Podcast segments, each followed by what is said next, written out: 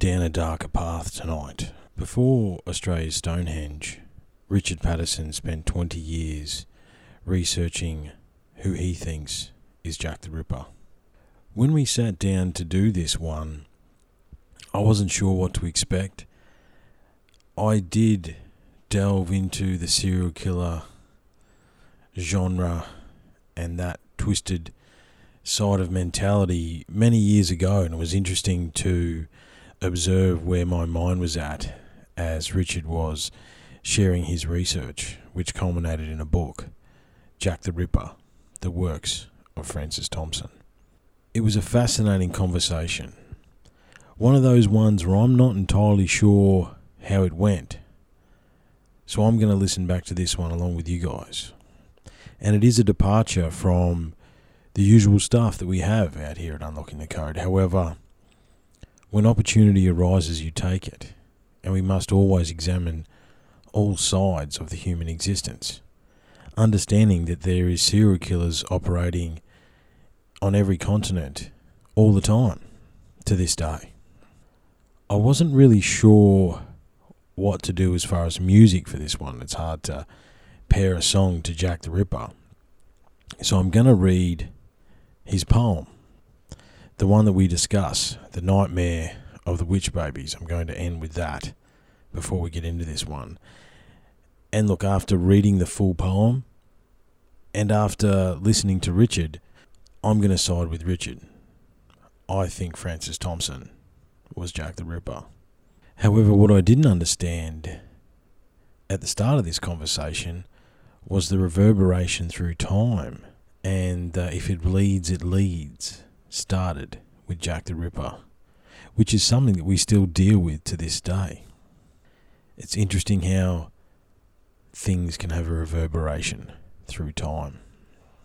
I recommend you buy Richard's book. You can find it at www.patestos.com. That's where you can order the book. It's also where you can find all of Richard's other work. Also found it on eBay in a paperback and on Amazon in Kindle. So make sure you give it a read. As I said, it's a bit of a darker subject. However, we've got to understand this. We've got to explore this. I don't have too much more with this one. It's a bit different. However, looking forward to listening back to it. I'm not going to say enjoy because of the subject matter. However, I hope this provides a different perspective. And speaking of different perspectives, the nightmare of the witch babies. Two witch babies, ha ha. Two witch babies, ho ho. A Bedamon ridden hag, with a devil pigged alone, begat them late at night on the bloody rusted stone.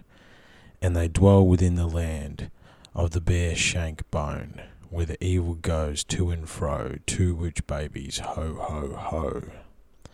A lusty night, ha ha, on a swart steed, ho, ho, rode upon the land where the silence feels alone, rode upon the land of the bare shank bone, rode upon the strand of the dead man's groan, where the evil goes to and fro, two witch babies, ho, ho, ho. A rotten mist, ha ha, like dead man's flesh, was abhorrent in the air, clung to a tether in the wood of the wicked looking trees, was a scurf upon the flood, and the reeds they were pulpy with blood, blood, blood, and the clouds were looming low, two witch babies, ho, ho, ho. No one life there, ha ha, no sweet life there, ho ho. But the long loud laugh and the short shrill howl and the quick brisk flip of the horned owl as he flits right past with his gloomy cow through the murkiness long and low two witch babies ho ho ho.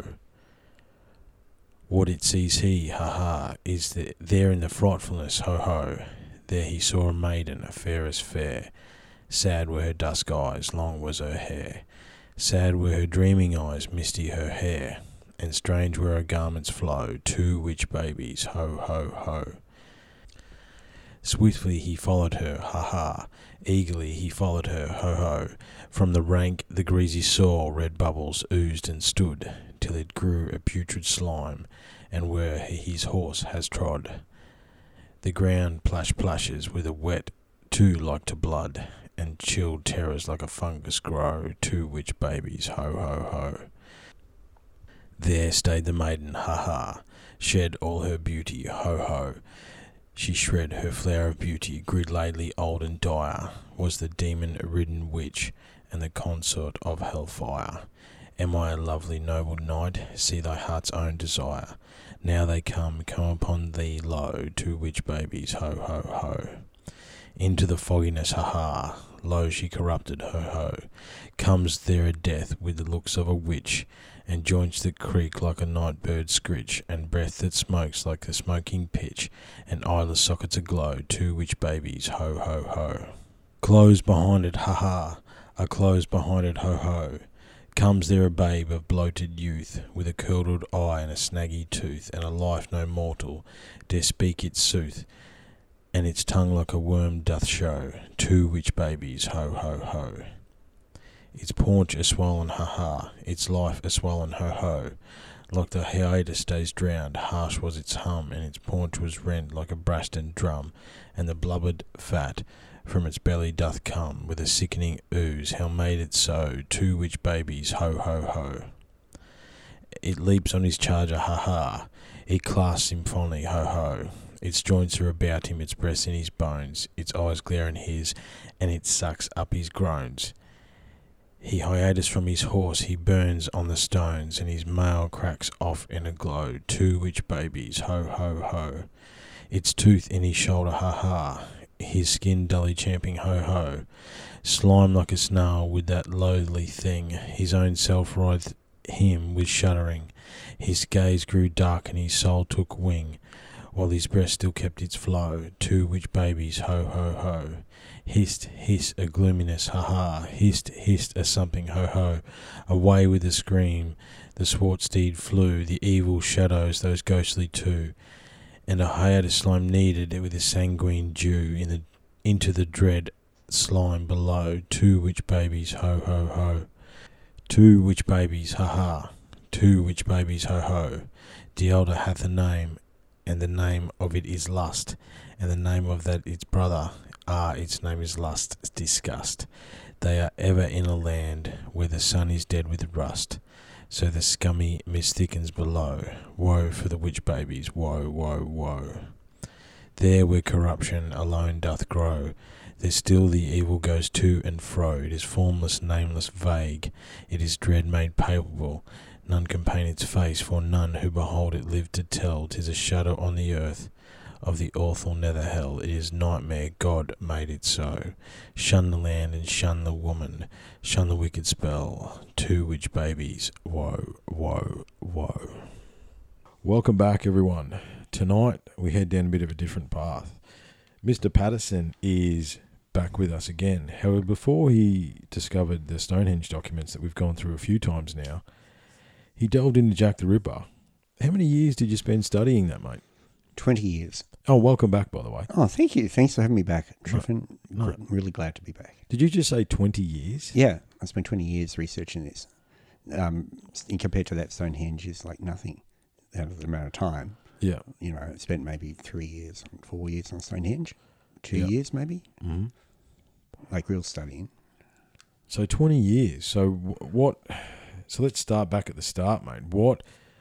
What made you? I mean, obviously, I went through my own period of uh, studying serial killers in some of the major cases. You know, Zodiac, Ted Bundy. You know, Jack the Ripper. Obviously, you know, understanding that there's always serial killers operating in every country, pretty much all the time to this day.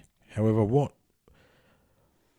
Why a twenty-year dedication to that idea, or to that path? Because I wanted something once when I was really young and um, it didn't come true. And it should have because I was an idealist. And I thought to myself, maybe something happened in the past that stuffed everything up.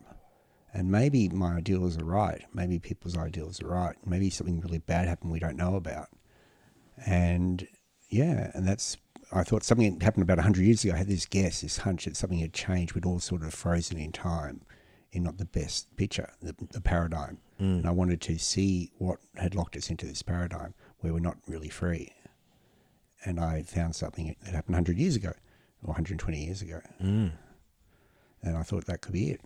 you think Jack the Ripper reverberated through time. That experience, the because that was what, what a lot of press was done on that at the time. It was mass hysteria. Yeah, at at the time there was it was yeah it was very um it was huge. It was like blockbuster proportions of when it came to what the general public was consuming in the press, um, but with with no suspect that we know of, or with the all the other suspects I know of, apart from Francis Thompson, my suspect. Mm. You all you get is like an emitter from 1888 saying like a you know like a, a white dwarf saying this is an event that when we do cycle back to it Mm. and have parts remnants like any major event in our psyche, collective consciousness, our animus mundi, um, and I think that what you have with this event is that it um it it if it's Francis Thompson is you get an emitter that doesn't just play in in um it it, it, it, doesn't play um it plays in stereo Mm. Okay, it what I'm what I'm trying to say is that with Francis Thompson, because he was such a huge force in history, you now have an echo, like a beam, like a torchlight that's shining in another direction, providing this unknown influence of Francis, uh, Jack the Ripper. I believe if Francis Thompson was Jack the Ripper, there's an influence on Jack the Ripper which is far greater than we realise, and it extends into the current. Okay, that's very interesting. That's very interesting. So I mean, I I, I remember when I, I was been thinking about it the last couple of days because I know you were coming up about what I remember about the Jack the Ripper cases uh, that I've read about over the years. And the one that sticks out to me, and I think I read it at a, at a formative age, probably pretty young, was that there was a diary found behind a cupboard or something like that, and it was some guy professing to be Jack the Ripper. Yeah, I think that's about 20 years old, maybe 25 years old, Yeah. actually longer. And Which would it. make sense because that's probably about the time I read it. I probably found it in a clandestine spot or something Yeah, like that. at the time it was all over the press that Yeah. the diary of Jack the Ripper had been found, like the diary of Hitler. Yeah. It was a big, and anyway, the diary of Hitler was proven to be forged. Um, the diary of James Maybrick, which is what the this book purports to be, a rich uh, Liverpool cotton merchant. Mm. The idea is that he wrote, um, he was the Ripper, and he wrote the diary, and it was passed down, and um, one of his relatives gave it to a, a researcher. And that's how it came about. And the diary exists, and many tests have been done on the diary.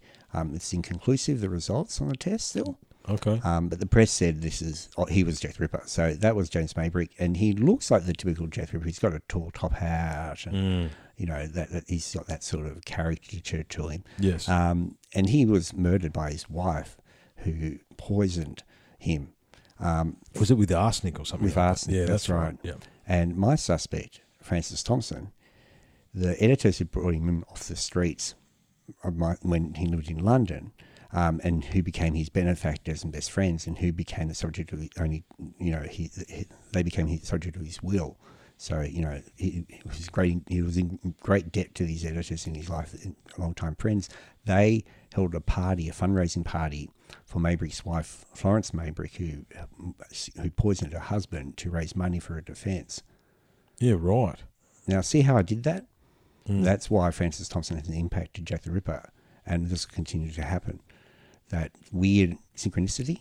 Yeah, right. So he was there. He was there a number of different times throughout the different theories that. Yeah, Yeah, right. Okay. and not just that. I'm going to tell you his uh, weird synchronicity. Well, So- uh, well, hang before we go on. before we get Sorry. there, before we get there. Yeah. So you, you know, I've had a flick through your book. I'm sure I read it. Uh, every time I look at the the words and stuff, I, I I've picked it up somewhere before. However, Francis Thompson. He, where, tell us about Francis Thompson. Where did he grow up? What what? Who is Francis Thompson? Francis, okay, Francis Thompson. Um, the, the, the I think the part that pertains to the crimes. I'll start there actually. Um, just before the crimes and during the crimes, he was living in the area. If you're asking, because I'm just talking about his life, he was living in the area. He was um, on drugs, actually withdrawing from drugs. So he was suffering what's called hyperesthesia, or I think it's the term where you everything becomes vibrant and you everything becomes hypersensitive to you, Mm. and it it's yeah, it's like you can suddenly snap awake because he was he was constantly on laudanum for most of his life. It's What is what is laudanum? Is that opiates or it, it, it's it's heroin. It's Okay. more, it's mix, it's more morphine. Morphine, I think it is. It's Mm. uh, mixed with it's wine mixed with water. I mean, it's water mixed with with um, um, opiate liquid. So the opium liquid, yeah? um, and it's sold in, in drams, and like twenty drams could kill you, and they sold in about forty dram bottles. Yeah. But there was always big strict warnings on on, on laudanum not to overdose Mm. or, or the opium. So he'd mix it himself and drink it. So he drank like a wine. But Yeah, really, right. he, he was on heroin Okay. but not during the crimes. During the crimes, he suddenly withdrew from from ten years of taking this stuff, and um, at the time of the the crimes, he was in the East End. He was living about uh, hundred meters away from where Mary Kelly, the final victim, was slaughtered. Yeah. Um, and before her murders, over the months before her murders, he was living in various parts of the East End. He was carrying a dissecting scalpel, a general use dissecting scalpel, uh, a blade about oh, about longer than the average butter knife hmm um, and he knew how to use it well. He cut up 400 cadavers before arriving in the East End. Mm. Um, and what what did he what, you go to school trained as a surgeon? Was yeah, he? Yep, that's right. He trained as a surgeon at Owens Medical College in Manchester between 1878 and 1884. Mm-hmm. So So he spent six years. Yeah, there. he spent six years, and it wasn't a normal medical school. It was a school that specialised in a new form of autopsy um, um, by a pathologist. It had been devised by a German pathologist and was very recent at the time by a man called Virchow. And he learnt pathological um, organ removal Right. because prior to that, you didn't remove organs during um, postmortems. Okay. Um, but he learned the radical new technique they just introduced in Germany. Only his school was teaching it, and his school specialised in using cadavers and physical work over textbook work. okay. And it was considered the, one of the five best medical schools in the country. And he studied there for six years in surgery, working in the um, emergency ward Yeah. Right. as an intern and studying. uh, Yeah, So where did they get the cadavers from? Was it just people who died, or they just? yes, people who died naturally. Yeah. Right. Yeah. Um, yeah, anyway, so he's in the East End. He's got this knife from there. Um, and he's looking for a prostitute that's left him, who fled him from the West End, and, he, and she fled to the East End. He was there looking for her. And in his pocket of his long coat, if you reach into one pocket, because this is what he was doing for his time, apart from being homeless, he'd been homeless for three years. And if you ask him what he was doing for his time, he reached into one pocket and pulled out a poem, which is a poem which he just had sent to a publisher that his prostitute friend had found out before she fled him. And that poem talked about hunting down prostitutes and ripping their stomach opens and pulling out their fetuses so it could snap their necks so more prostitutes wouldn't be born from their from from the woman. Um, Seriously, that's what the poem was about. yeah, it was about a man who hunts through the streets of London with a knife, disemboweling women, um, so he could find fetuses to snap their necks. And the poem is called "The Nightmare of the Witch Babies," and the, the poem has the narrator laugh all the way through it, ha ha ha ha, as he slaughters all these women. And as he does so, um, he's at glee because when he gets to the murder, the most brutal murder, he finds twins, unborn twins, and he has this. Real, he talks about the relish should be able to snap the necks of these whores, would be whores, and yeah, that was his poem. And she'd read that, or did okay. Let me rephrase that. She was illiterate, couldn't read it, but she found out what it was about after it got after after it got sent to a publisher Right. who did not publish it because it was so foul, and said, and the publisher's wife So how do we know what that? That's what the poem said. because I've read the poem because it's in my book because it is found in the, in the archives. When I did my 20 years research, part of where I went was Boston College in the USA, hmm. and where Francis Thompson wrote all this down, and he he kept notebooks on him at the time, and the notebooks survived most of them after he was rescued from the streets of 1888. So he's in the East End. He's got in one pocket uh, a notebook that has that poem, and in his other pocket he's got an unpublished short story, the only short story he ever wrote in his life, even though he was a prolific poet. And that story is about a poet who kills a woman with a knife. So he, he become famous through it and become a famous poet. And Francis Thompson became a world famous poet after the murders. But at the time, no one even knew who he was. Most people thought he was dead. So how did he become famous after the murders?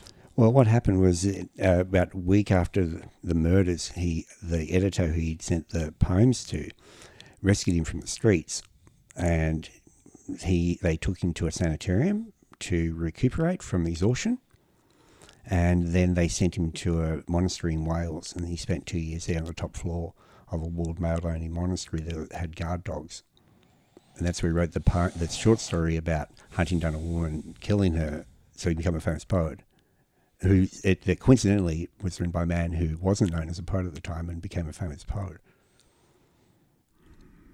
So what other poems did he write? He obviously didn't always write about. Did he always write about dark stuff? No. his poetry. Not at all. Um, he was a brilliant poet. He was a genius. He wrote beautiful poetry. Um, what was published um, by that editor was called The Passion of Mary. And so what happened is basically, if, do you mind me telling me how the editor got the poem published? Yeah. Okay, so Francis Thompson, he was prior to 1888 when he was living in the West End. He was living at the at the prostitute who who fled him, who left him her After apartment. finding the nasty poem. yeah. yeah. Before before finding the nasty poem, or before her reading I understand what the poem said, because she didn't, as I said, she was most likely illiterate. Before her discovery of the poem, he was living with her in her apartment in Chelsea, and he's lived with her in a, and they had sexual relations, and this had happened for a year. And during that time, she urged him to send poetry off to publishers Yeah. and he did to one. And th- that publisher read the, the number of the witch babies for this, and his wife um, um, wrote that on the letter, or on, like when they stowed it away, she wrote um, the detestable witch poems which I hate, and it had in that. Um, her just m- putting it down to opium use, like obviously someone on drugs sent this to us. Oh, And- okay. Yeah. And basically, what happened is Francis Thompson, after his after his girlfriend, who was a prostitute, said, "Look, um, you know, send something. You got to send something. You know, you can't. We can't live like this." Um, and she found him on the streets. Um, what happened was that he um, sent it to the publisher with a letter, and the letter said, "Here's some poetry and a few essays, and if you don't like it, throw it in the bin. That's fine with me. I'm going to kill myself if you don't publish it." And then what happened was the editor got the envelope that had laudanum stains all over it, thought this is pretty gross, and was busy and put it in a pigeonhole, planning to open up later. But he didn't. And Francis Thompson tried to commit suicide.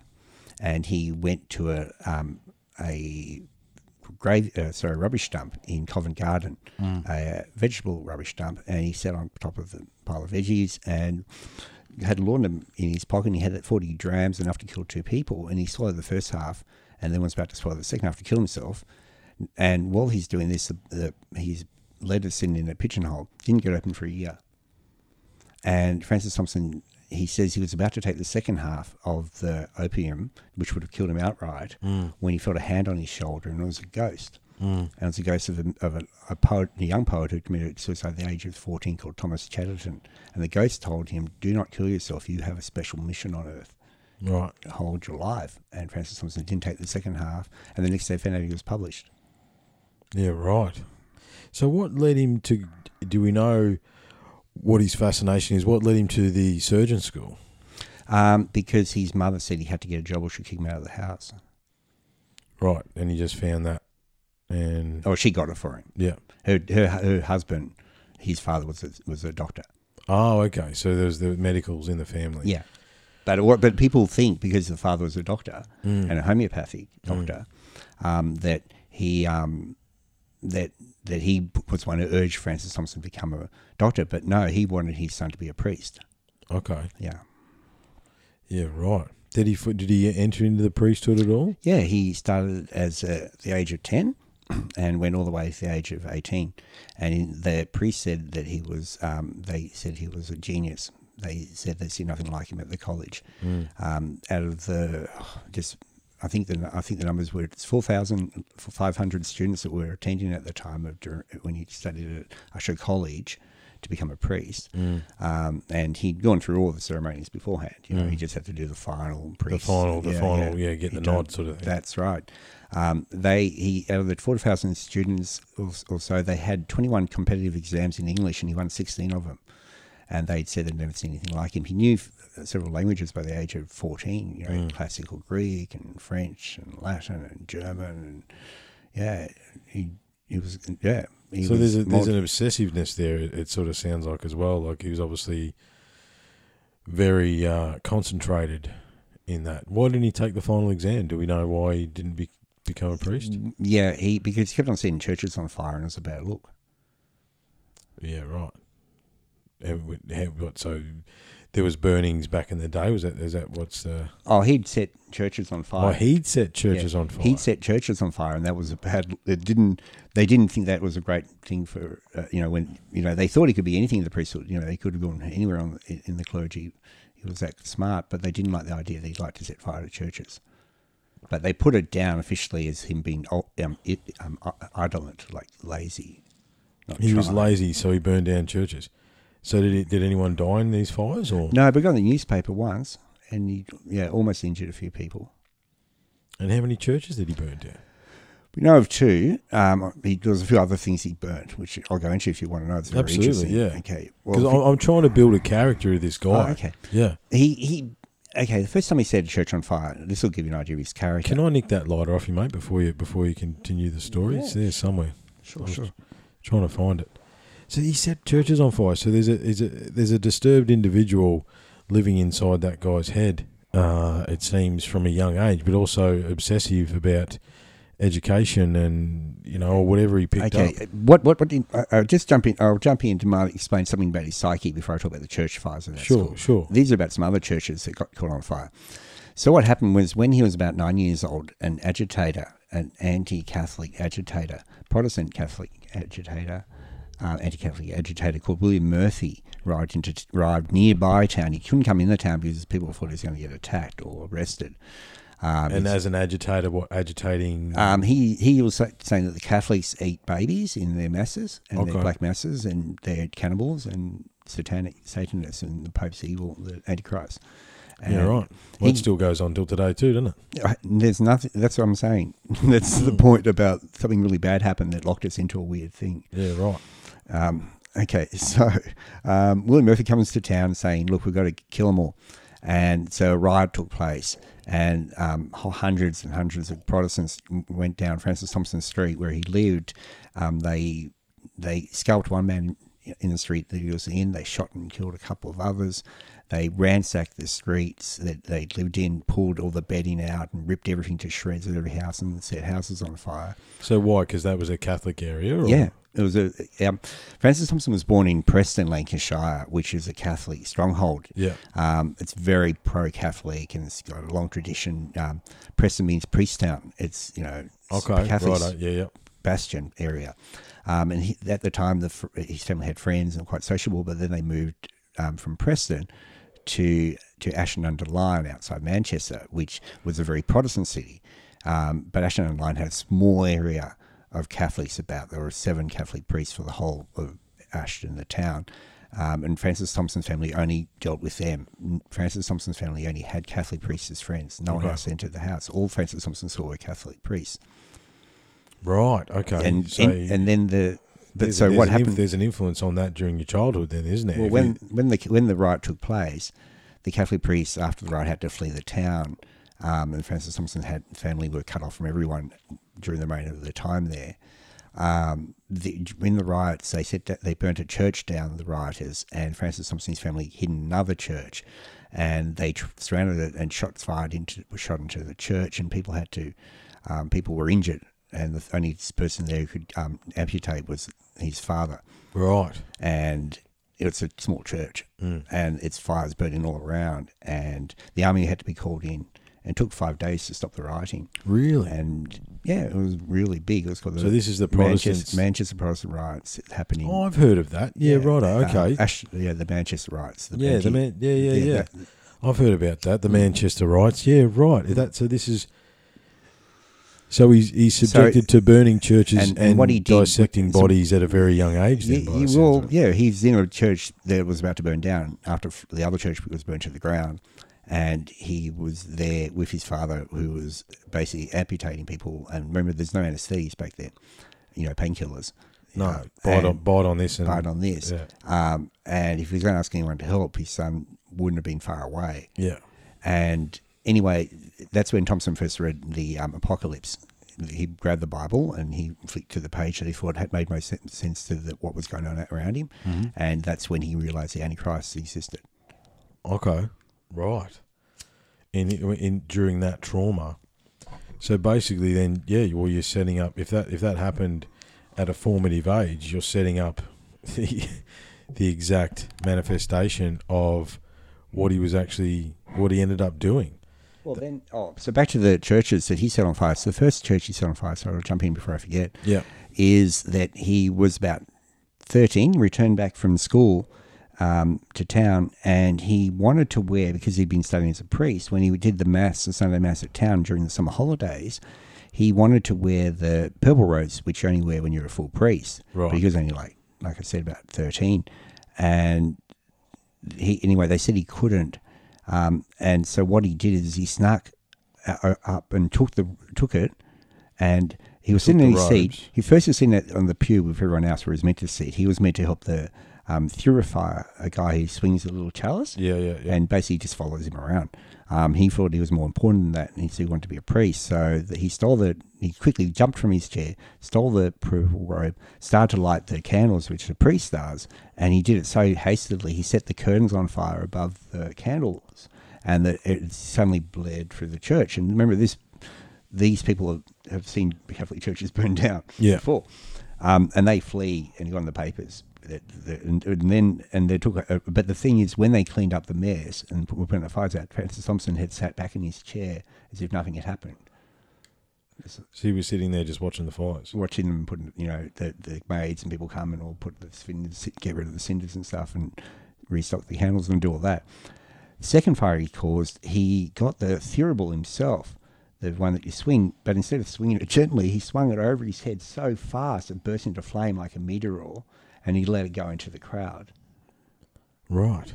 And that, yeah, see, and that caused a fire in the church, even though the churches, but there were hot cinders Mm. scattered everywhere, and that was a danger. But they did cause fires after the murders, but I won't go into that unless you want to know, because we, that you might be more want to know about his past and what m- may have triggered him.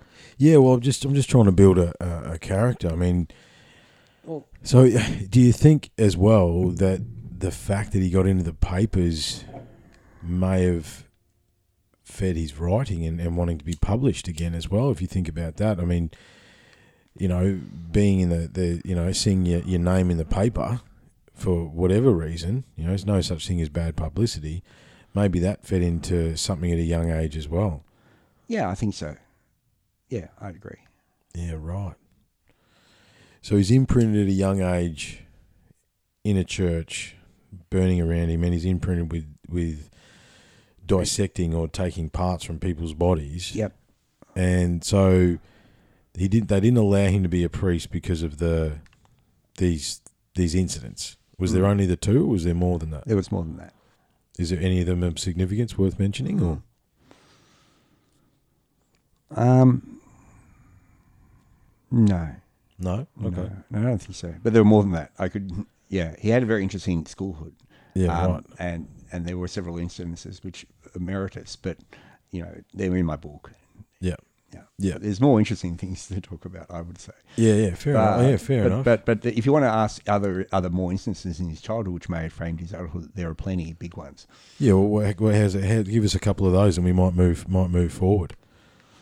You reached the majority of age when you were 21, 1988, or actually uh, in in, in the 18, 1900s, and still is, I think, or at least in the Amer- USA. But anyway, back then, you were an adult when you were 21. The day before he turned 21, his mother died of a long illness, and he wrote about that. And if you want to hear it, I can read it out to you, but I have to pause to get the page. Mm. But it's a very gruesome poem about the death of his mother. And then he was also angered by the fact that his father planned to remarry a girl younger than younger than him, Yeah, right. and he yeah that was the cause of the argument that made him flee his home and flee to London because he was so irate that his father would dare to remarry a Catholic.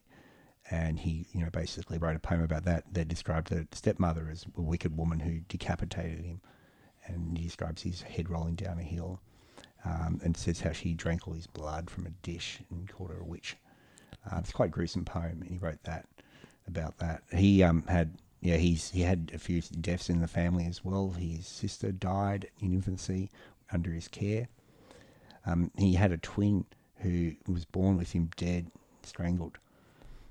Yeah, right. By the umbilical cord, or Yeah, yeah, right. his name Thompson means Francis Thompson. Thompson means twin. Oh, okay, right. That's interesting. That's very fascinating. So we spent so.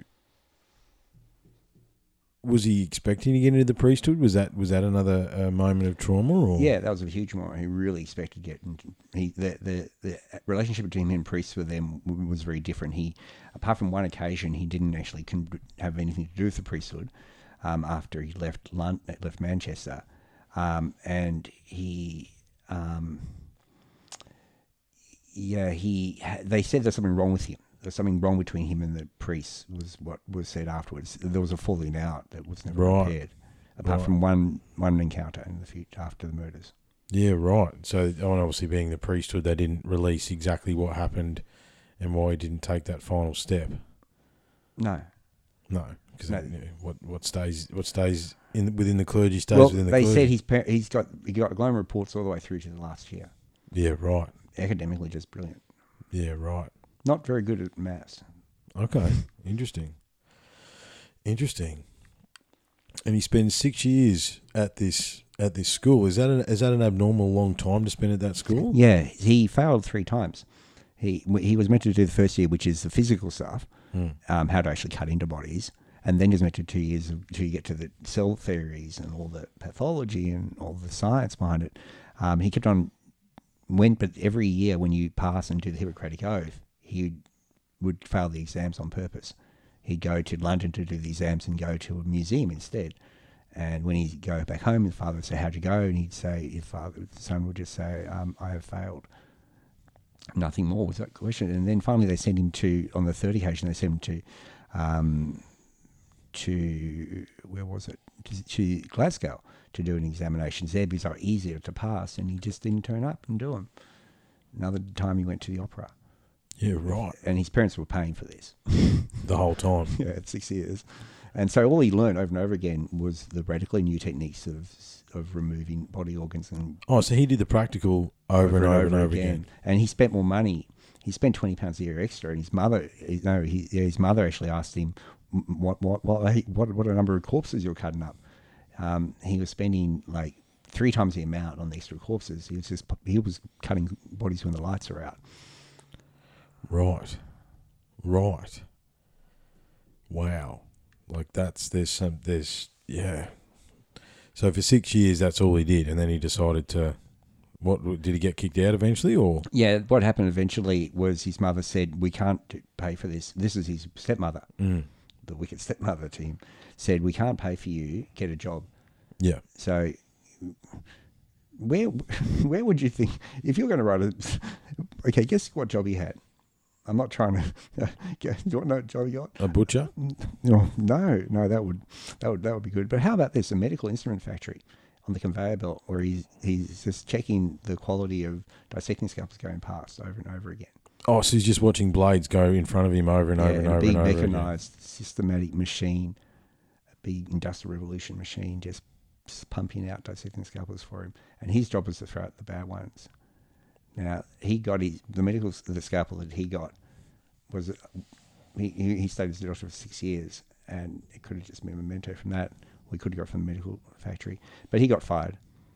And then he, I'm trying to sell the Encyclopedia Britannica, but he read it instead, and he he had the speed. And I think he had he could read 380 words a second, Yeah, right. so a page a second.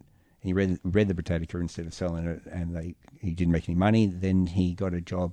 No, then he tried to join the army, and he spent just pra- the practicing area where you do the bayoneting, Mm. and then he got he he um, got kicked out, and then he he's they so, and then that's when he left for for London to become a famous poet. Right. So, what do we know why he got kicked away from the scalpel factory? I mean, like, Um, no, no, yeah. but he just loved bayoneting the dummies yeah, in the army. Yeah. Okay, so was this stuff that? Yeah, I mean, obviously you spent twenty years on this, so there's an immense amount of knowledge. Was he a suspect at the No. time? Why not? Because if, like because that. when the police stop him on the side of the street and they're looking for a foreign sailor or big butcher guy, you know, Yeah. tattoos or, or Russian or Jewish butcher or whatever, Mm. they see this, you know, timid guy who speaks very well, who's homeless and you know looks dishevelled. No one would want to go near him, of course. Who and who, and when they say what's in your pockets, and he says, "Oh, some poems." Oh, okay, and they give it back to him because who's going to? You're a police officer. You're not expected to know what poetry, you know, to read poetry, let alone write it. And then if they ask him why you've got a razor sharp dissecting scalpel, he'd say, "Oh, that's because I need it to shave with." Yeah, right. So, and if they said, "Why are you in the East End?" He said, "I'm hunting down a prostitute who left me because I love her." That's why hang around the prostitutes. Right. And what is there? Is there? So? Did they pull him up? Is there record of him actually them asking him anything? No. Oh, yes, there is sort of. Uh, what happened was, okay, so London, where the murders occurred, they m- they ma- mainly happened around an area called Whitechapel, which was outside the Yeah, city. yeah, but yeah. one of the murders occurred in the city precinct, so different police forces were involved at one time, which Yeah. was the city police. Different, different Yeah. county or whatever. Different county, yeah. So when the head of that county, um, Major Henry Smith, he talked about uh, suspect they found in Haymarket, uh, an area central to the London area, Piccadilly area, near the Thames, and um, that suspect, they said, though he gave an alibi without a shadow of a doubt, he whatever he said convinced the two police officers, the two um, detectives, oh, he's innocent.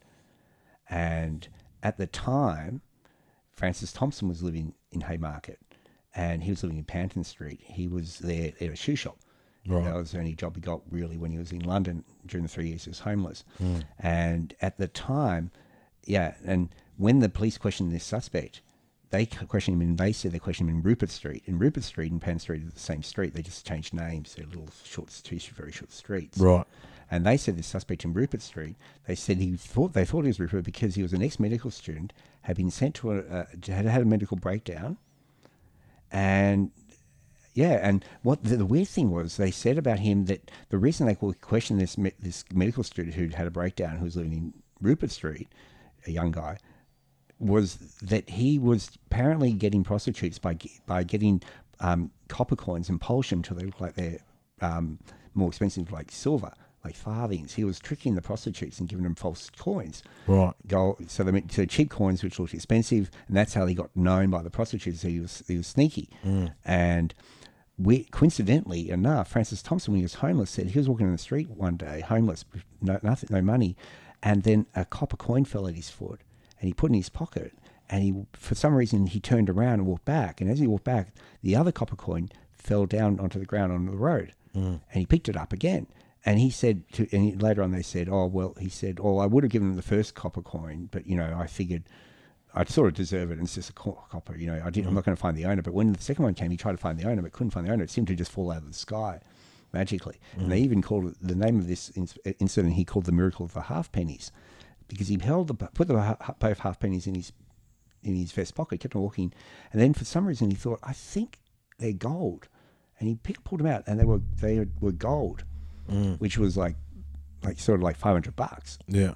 instead of like you know a dollar. Mm. And that windfall suddenly helped him at one of the tough times just before the murders occurred. And he had his money now. Um, so it's coincidental that when the police questioned a suspect in Panton, in Rupert Street, they described as ex-medical student as Francis Thompson was, had had a mental breakdown as Francis Thompson had, because that's why he left medical school. Sorry, I didn't mention the mental breakdown. No, yeah, his so- mum had it when his mum died. Yeah. The year after his mum died, he had a medical breakdown. Right. A mental breakdown, sorry, at the medical school. That, that was the reason why he left. But it, like, he couldn't sustain the workload. Yeah. Um, yeah. So there was that too. So it's coincidental that both things matched Francis Thompson, but also this, they, the police pulled up this suspect because of a half penny changing change in value Yeah. when the big event Francis Thompson said he was living in that area was the, Shiny the coins. shiny coins. Yeah. But no, to answer your question, no, Francis Thompson never was a suspect. No one ever questioned him. Right. Who who were the actives? Do you, Because I mean, if if you look back to the time, is it it was unsolved, wasn't it? Was it deemed unsolved? That's the, Yeah, it was closed in 1892, four years after the murders. They closed the case as unsolved, and it just said um, um, victim, someone, the, the whoever did it was murder or murderers unknown. Right. That's all they could write. Wow.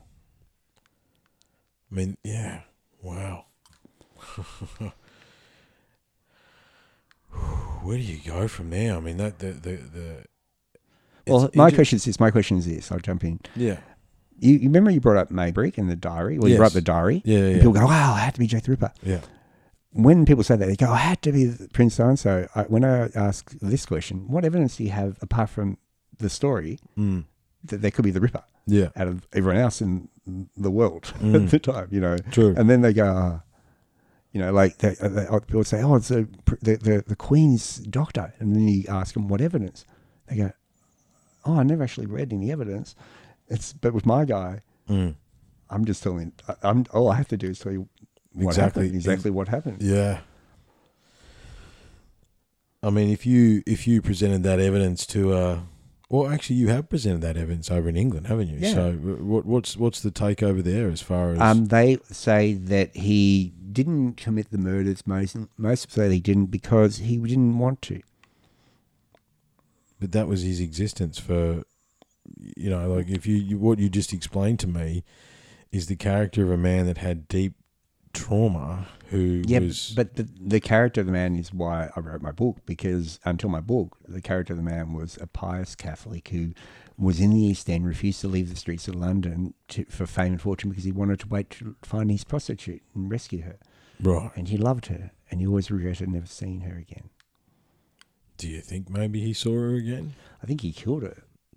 Do you think because it's five? Is it five or six? Yeah, but I don't think this. There were well, there were five five Mm. murders. Yeah. Um, and but I think that his girlfriend, who was murdered by him, I believe, um, I, I speculate, is uh, wasn't one of the Ripper victims. Was a totally separate murder. Right. Yeah, But that might have wet his whistle, so to speak. I think he wet his whistle. If we're going to use a term, with the uh, there were the five canonical murders, but there was one murder that occurred before beforehand. Her name was Martha Tabram, and people put her out of the canonical five because the wounding wasn't exactly the same. Mm-hmm. Um, and the way she was killed was um, 39 wounds, stabs with a penknife, Mm. and one major thrust with a bayonet. Right. Which sort of sounds a bit like what he was doing on the, the fields before he Well, tried to join he, the army. He trained to use of the bayonet, and he and he was, and the pen is mightier than the sword, and he was a writer, and the murders occurred- that she was stabbed with a penknife. But yeah, right. But I believe that was the, the whistle before he began the ritual, the Yeah, actual right. purpose of what he was doing, why he- Mm. the motive behind it. I think he it, that was to make sure he was capable of launching into being the Ripper. I mean, this uh, just even. But the murder of the of the prostitute, I think, was a totally different yeah, right. agenda. Yeah, okay. Yeah, well, it's that, that well, there's there's there's revenge in the if he did find her, I suppose, and that was that was what he was doing. So, how many successful like so? Would is there any of his poems that are still mainstream today? That if anyone likes, you know, because the, the name does ring a bell. That might be why the name rings a bell. Because I don't mind poetry. Is there anything? Because he, he did become a famous poet. He got he went to Boston. Is that what you said in the end? No, no, no. He's his works went to Boston, His works, but he never left England. Okay. Um, he's he's he's the most anthologized. Anath- uh, uh, uh, I never say the word properly. Most anthologized, anatholi- the most written about poet in the English language. Like if you get a book on, even though you won't find a book on Francis Thompson, if you go to any library and get a big book on poetry, you'll find Francis Thompson. Right. He's the most. He's in most books on poetry books than anyone um, ever. Yeah, he's known as. Some people have written him down as being the greatest modern poet ever. Right. Um, yeah, like yeah, and he's definitely considered recognized as the greatest modern Catholic poet ever. Like, there's no Catholic poet by the Catholic Church better than Francis Thompson. so you said the publisher picked him up off the street. Oh yeah, because a poem that he liked. So what happened was that just to get back to the letter, and hmm. so he, so he, it sat in the pigeonhole for a year, And then the publisher was about to throw it in the fire and burn it. When, as a joke, he opened up and started to read the poem, the first poem, and it's called The Passion of Mary. And he wrote it, he started to read it out to his family as a joke. Look at this fool. Because he'd also re- read the bit that said, Francis Thompson said, Look, sorry about how disgusting this letter is and my condition. I'm like a Shakespearean villain. Um, but here's my stuff. I hope you like it. If you don't, I'll kill myself, but don't mind me. Um, and and so the editor read it and thought he was dead, and then was just going to burn it. And he went and as a joke, you know, to say, "Look at this fool who died." Ha ha. He, oh, here's one of his, he started to read the poem out loud to his family, and as he read the Passion Mary, as he read, he realized he was struck because he realized, "Oh my God, this guy's a genius." Yeah, right. And the poem, the Passion Mary, was about the concept of getting Mary and putting her on the cross and crucifying her at the five wounds of Christ, so she'd be resurrected. Right. So more more murder of women, basically, mate, as well. You know, like Well- you, but in a in a in a Catholic context, I suppose. So it's Yeah. about, yeah. But the thing is, he wasn't actually Catholic because his baptism was wrong. They spelled his name wrong. So, in strictly speaking, he wasn't Catholic, even though he's the world's greatest Catholic poet. Right.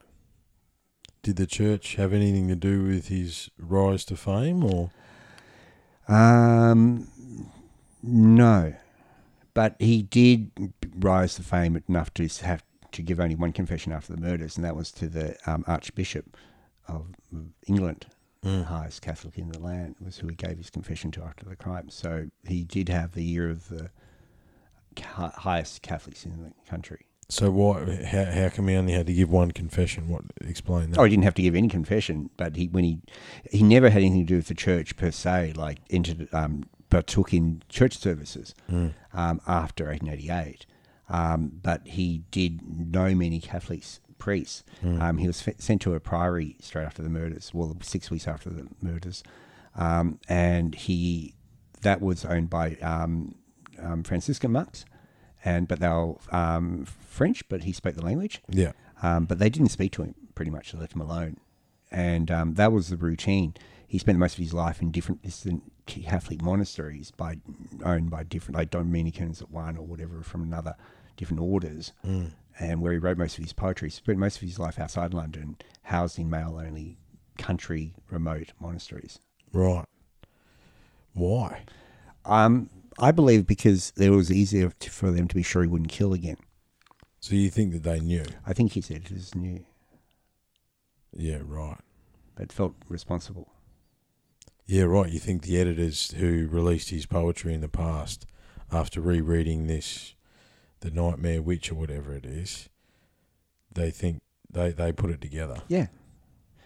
And that's when the editor wrote the Dear Boss letter, I believe. The most famous, well, the, the one, uh, Jack the Ripper is called Jack the Ripper because the letter was sent to the press that was signed Jack the Ripper and that threatened to kill more women. And that's where the word we get. And before that, the murder was called Leather Apron in the press, and then it became Jack the Ripper. But that Dear Boss letter that was purportedly written by Jack the Ripper, some people think was just could be written by anyone. Hmm. Some people think was written, most people think it was written by Jack the Ripper, hmm. and the police did certainly at the time. But I believe it was actually the editor who wrote that letter, and I think he wrote that letter to get Francis Thompson's attention to make him alert that I know your history, i.e., medical student, and I know you're there. Yeah. I've got your poem. Get here and don't do anything stupid. Right. But unfortunately, Francis Thompson turned up and then went out back to the streets and did something stupid. Yeah. And by then, right. they had by then before they discovered him, he was in ragtags, bare, barefoot, you know, looking like gaunt and shabby, bearded.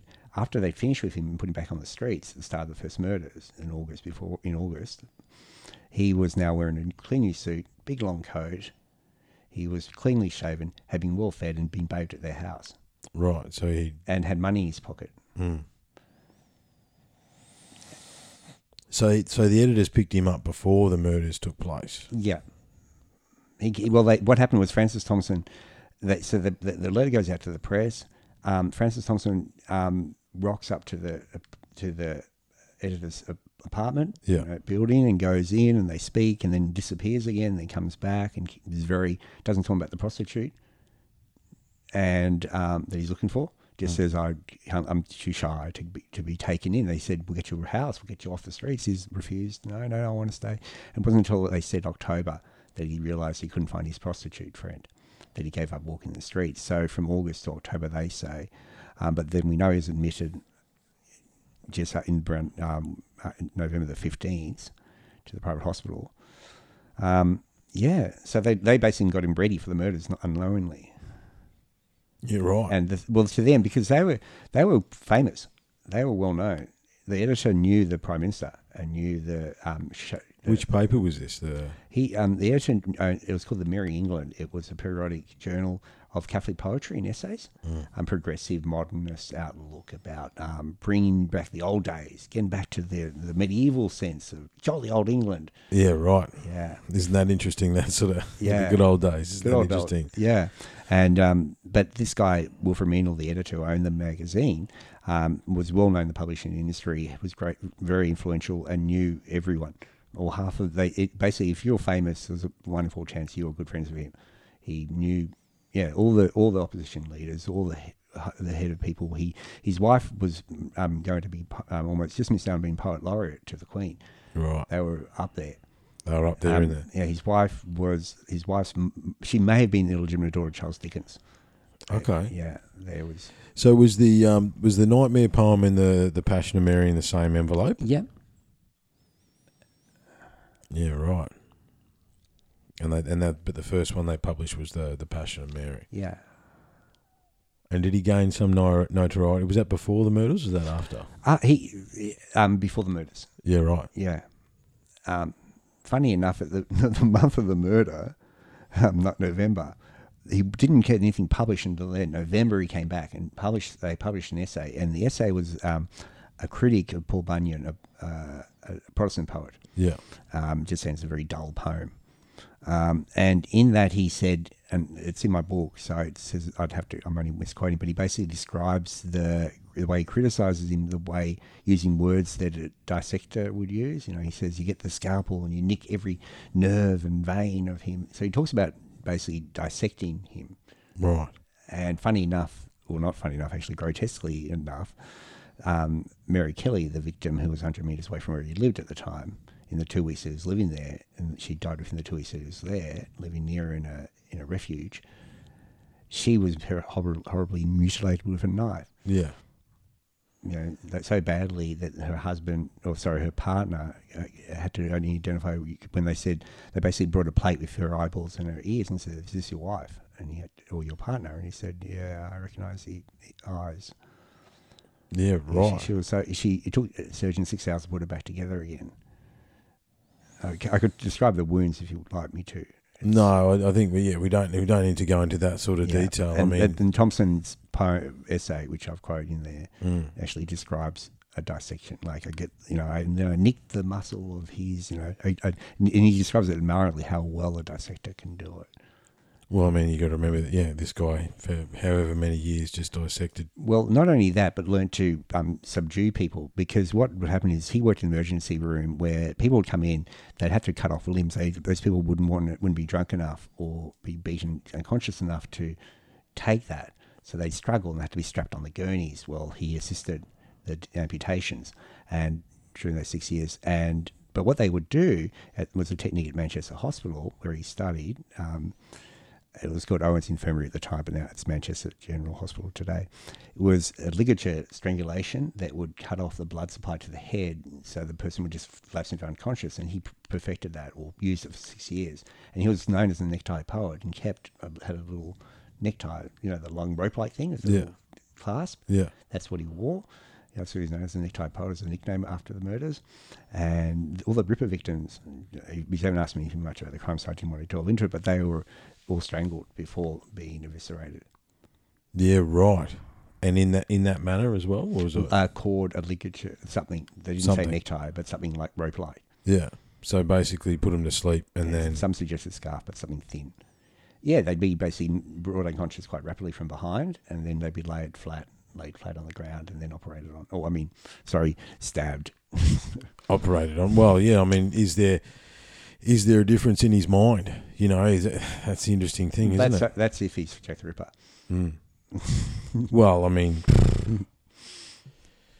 it um, it sounds sounds fairly bloody likely, mate. You know, like I think it's um, you know, I do remember because obviously the police reports and and if you th- like the the notoriety that Jack the Ripper got during that time, I mean, the entire of London was gripped in fear, wasn't it? It wasn't just the East End. Like they thought it was, you know. And how long did it go on for? Three months, autumn of 1888, Yeah. October, um, August until November. Yeah, No, yeah, but August the 31st. Yeah. So end of August. So September, October, November. But no murders in October. yeah, right. So it was only September, November. Yep. And where Or- was where yeah, was August the 31st. So you got that. yeah? So the thirty first. In September. I can go through the murders if you want to know quickly. I whatever I know. Oh, I look, know I think maybe maybe maybe let's ref- look. We're down the rabbit hole, mate. So refresh us. So who was the first one? Okay, the first murder was a, was a woman, and her name was um, Mary Ann Nichols, and she was killed on Bucks Row near Whitechapel Station, and she was called killed on August thirty first about four four thirty a.m. Mm-hmm. And she was the first of the dissections. Well, no, when they first found her, they thought it was suicide because they see they they re, re, when the police arrived, they saw that she had her throat slashed, um, but they but they thought she killed herself and someone just taken the knife. Um, there was no reason to kill her.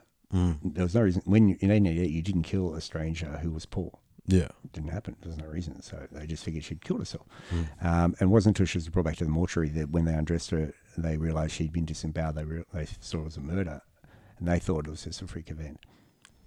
Yeah, right. So she had her insides taken out, basically. Yeah, her intestines were protruding. Yeah, right. And the second one, who was the second one? The second one was uh, um, a woman called um, um, Annie Chapman. And Annie Chapman was killed in the back of 29 Hanbury Street, um, not too far from the uh, main um, mar- old markets, vegetable markets of Spitalfields.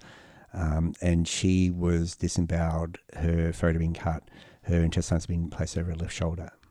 Yes, that's right. Yeah, yeah. And then the third one was, Third, this is coming third, back to first, the third one was Catherine Eddowes, and she was, um, uh, sorry, Elizabeth Stride, and she was killed in um, in um, Durward Street, or it's actually a um, it was actually a very narrow street near um, at the Gentlemen's Club, which was a socialist gentlemen's club, um, and. No, and she, and, and she was found. Uh, her, her throat had been slashed, but she was still alive. Her eyes were still moving, so he didn't have time to do much more because he was disturbed by a horse um, and a cart driver. The horse um, freaked out when it came across the dead body or dying woman, Hmm. and um, And yeah, so did so he? he, didn't flo- have a chance to do any more mutilations apart from cutting her throat. So did the the horse driver see anybody or not? sorry, that was in Berner Street. I said Durward Street, but I was wrong. What was that? Sorry. Did the did the horse rider or driver see anything? Did, did did someone flee the scene? They didn't see anyone. Just the horse reacted. Yeah, right. And the last one was last. Well, the second last one of that night, it was a double murder that night. Was about half an hour later, and it occurred in that's right because they, they reckon because he got interrupted, so he went again. Yeah, Yeah. and this one, Mitre Square, he spent a lot more, had a lot more time. He had 15 minutes, so he managed to cut um, patterns under eyelids and symbols and um, disembowel her quite profusely. Scatter remains quite far wide of that area. Yeah, what he really. symbols did he use? Was it was it any sort of Yeah, he. Um, it was the. It was a um, infinity symbol type uh, shape that came from. So basically, what it, it served to not get too into the occult side of it was it was like um, a runway for for her spirit. okay? It was like a yeah two basically an infinity symbol um two V's cut under her eyelids each. yeah, right. Um, and that was yeah there was a lot of work done on that. Um, that's when the police began to really freak out. Um, and then the final murder was Mary Kelly, and that happened November the 9th.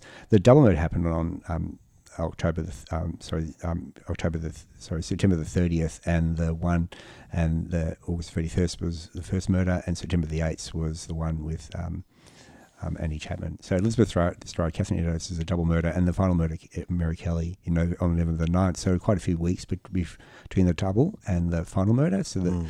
public was a little bit at ease, Mm. sort of calming down a bit, and then that happened. and they're the five main murders. But there is arguments about whether they were or were not specifically Ripper murders, and same as murders occurred before and after.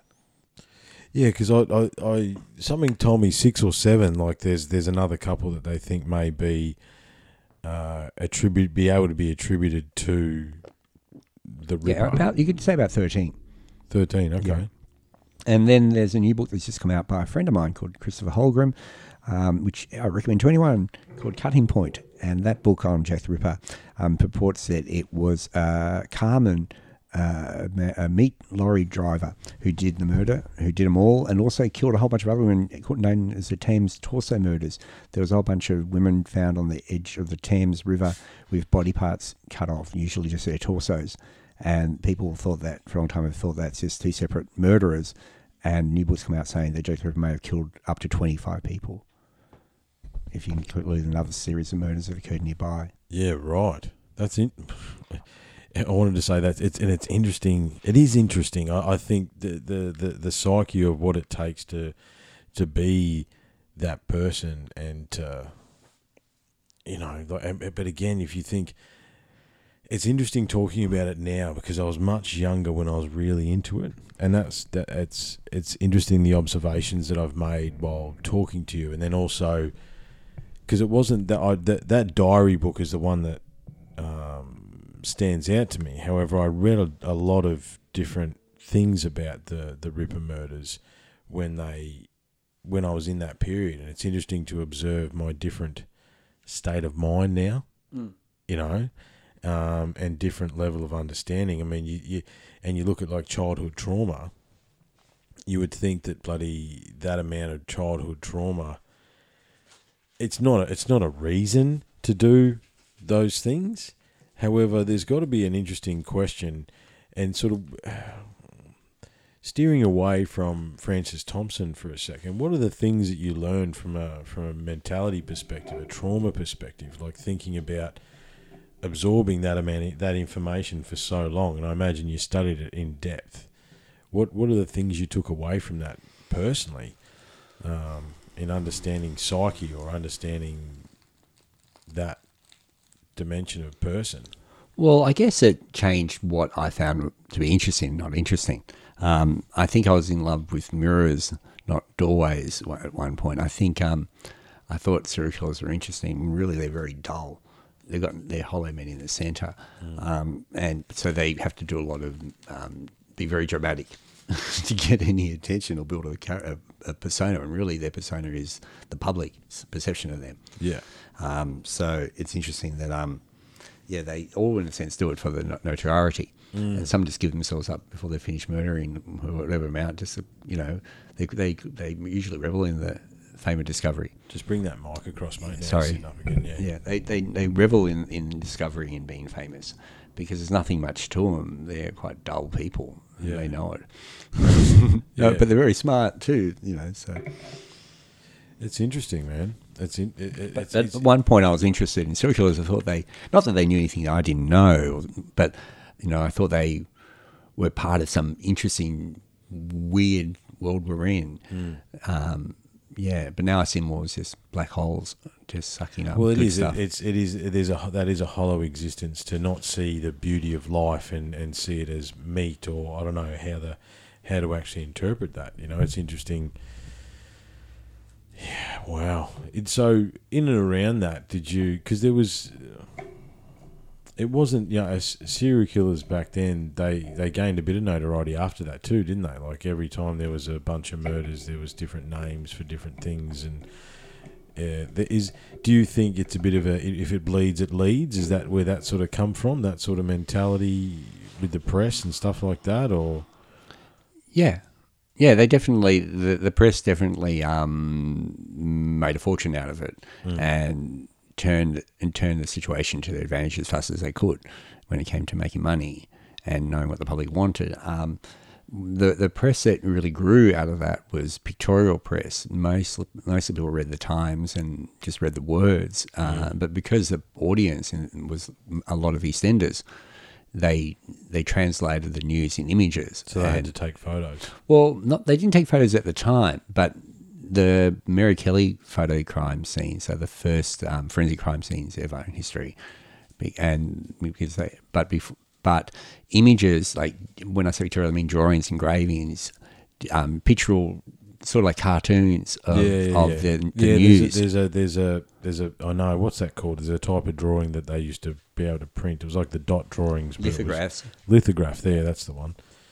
It was that. Is that how it was done in Yeah. those days? Yeah. Yeah, yeah, and um, so yeah, so the media loved it, um, but the media changed. Became you know when you the the um, it became more the um, like the Herald Sun, like the like the um, pop pop sort of popular Yeah. newspapers. You know, Yeah. go for the images of page three girl type thing. That sort of stuff started to come into. Yeah, there, there was a change in the press's consciousness. And and the, you, and you attribute majority of that to the the well, that was the beginning. Oh. I, I, there were, I wouldn't say it was the beginning because they the press didn't have it, um, wasn't doing it. But there were um, you could get little um, comic books about criminals. You know, Jack Sheppard and other criminals in history. Prior to that, you could get little um, chapbooks, and one of the victims actually made money selling little chapbooks, little um, storybooks on famous criminals, British criminals. It, so there was a culture wanting that before it got into the papers. oh, so one of the murder victims was selling those books. Yeah. Yeah. with, her, Right. hu- with her with her husband, yeah. Because they weren't all they weren't all prostitutes, were they? The the victims. Oh, they were all prostitutes, but they all had other professions as well. You had to be versatile to survive back then. You Yeah. know, so they're all quite skilled. They, you know, seamstresses, washerwomen, you know, caring for kids, other Yep. other activities. Yeah. So you said like you just had a good mate say that he reckons that what he's found the Ripper to be. Um, is there any other? I mean, so do you think his argument's valid or? He's got a really good reason to say why um, Jack the Ripper was his suspect. There's a guy called Charles Cross who um, historically was the first person to find the first murder victim. He found um, Mary Ann Nichols in Bucks Row. Um, he first, and he, he and then they he, another guy walked up, and they both saw the body. They weren't quite sure whether she was alive or dead, and they walked on. And later on, went to some police officers, said what they saw. But um, Christopher Holmgren, who's published his book, and a few you know a few other people who published books on this on this other suspect, um, have it that um, he was the Ripper. And because when he gave his name, he gave a false name, and that showed he must be a criminal. So they said that he, you know, if you look at anyone who's going to get arrested for the murder of Mary Ann Nichols, you'd arrest the guy who f- was found near the body who gave a false name. yeah. But that doesn't explain the second murder, third murder, fourth murder, fifth murder. So I think he's a great suspect. I think it's the best suspect apart from mine because at least he was found near the body. Yeah, there's Um, there's a there's a he's he's near it. Yeah, but everyone's got to find a body too. Yeah. So in that case, everyone who found the other victims weren't they suspects. But anyway, this guy's a suspect. Did give a false name.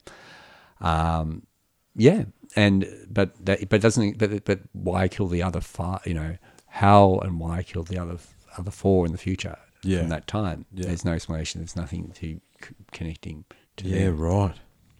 So what you said that uh, around each of the things Francis Thompson kept popping up as well. You said that uh, uh, the diary he was connected to the guy with the diary. Okay, Francis Thompson's influence Yeah. Okay.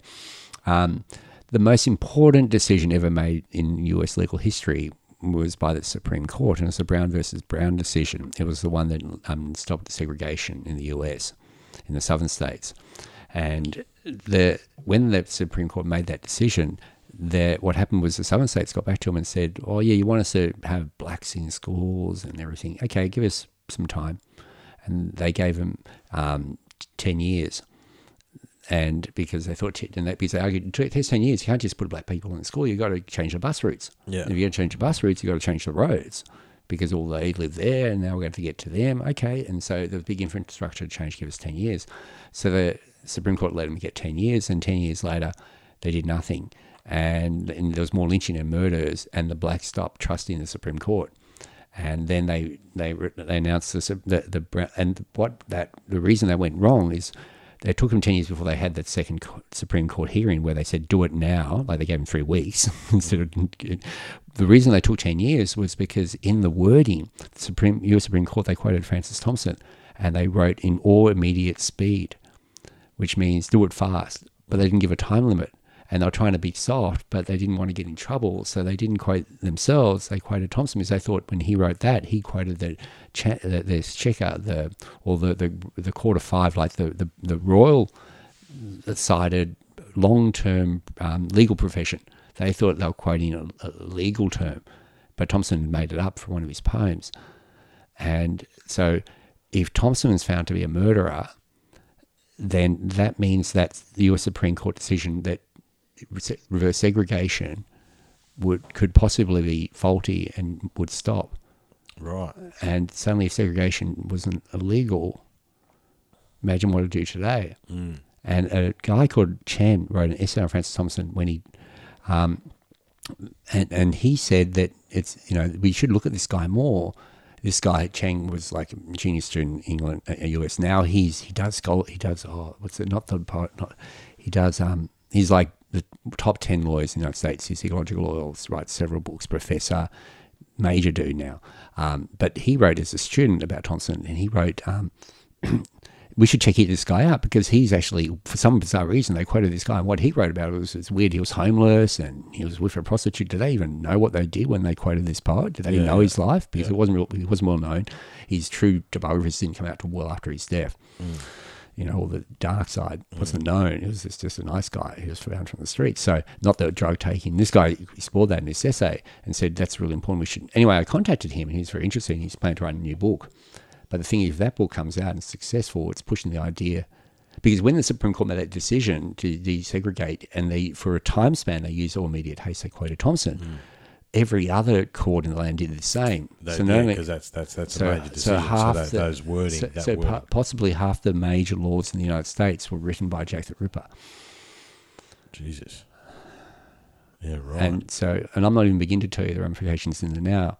So, I mean, why why was he so? What, so you explained to me a guy who basically travelled the monasteries until his death and wrote all this poetry He's in every poetry book, yet he doesn't have his own poetry book. I mean, it it it, it sort of feels like, and know, to get even more, it feels like that the the church has a, a heavy influence on this. Because I mean, obviously they influence laws. I mean, this is the thing we people don't understand. The church was the power in the land, so you know they they're the ones that actually started the whole law business. You know, like that's the you got to pay the pay the church and pay the taxes. Like there's the the two are intertwined. It feels like his notoriety is tied up in there somewhere, and they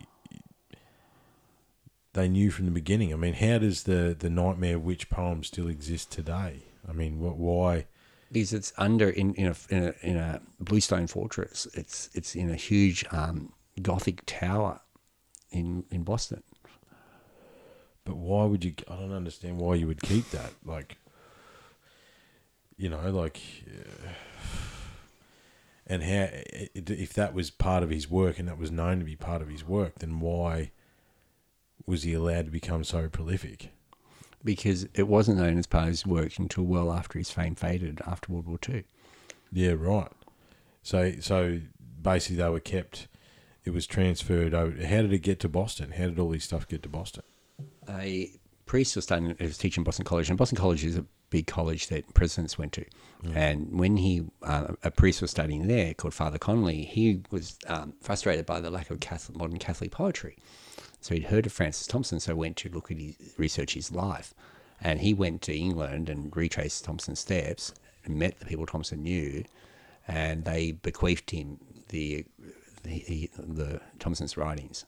And he right. said he created a museum there, and it's called the Francis Thompson Room and it's got stained glass and it's got high ceilings and it's got books with grills over them and big desks. And, and you, you've been there, have you? Yeah. Yeah, right. Yeah, I had to go in there and say, and you know, hi, I'm here. You know that famous poet that you've got half your building for? I'm going to show that he ripped apart five women. Sorry, you can imagine it was difficult for me to do.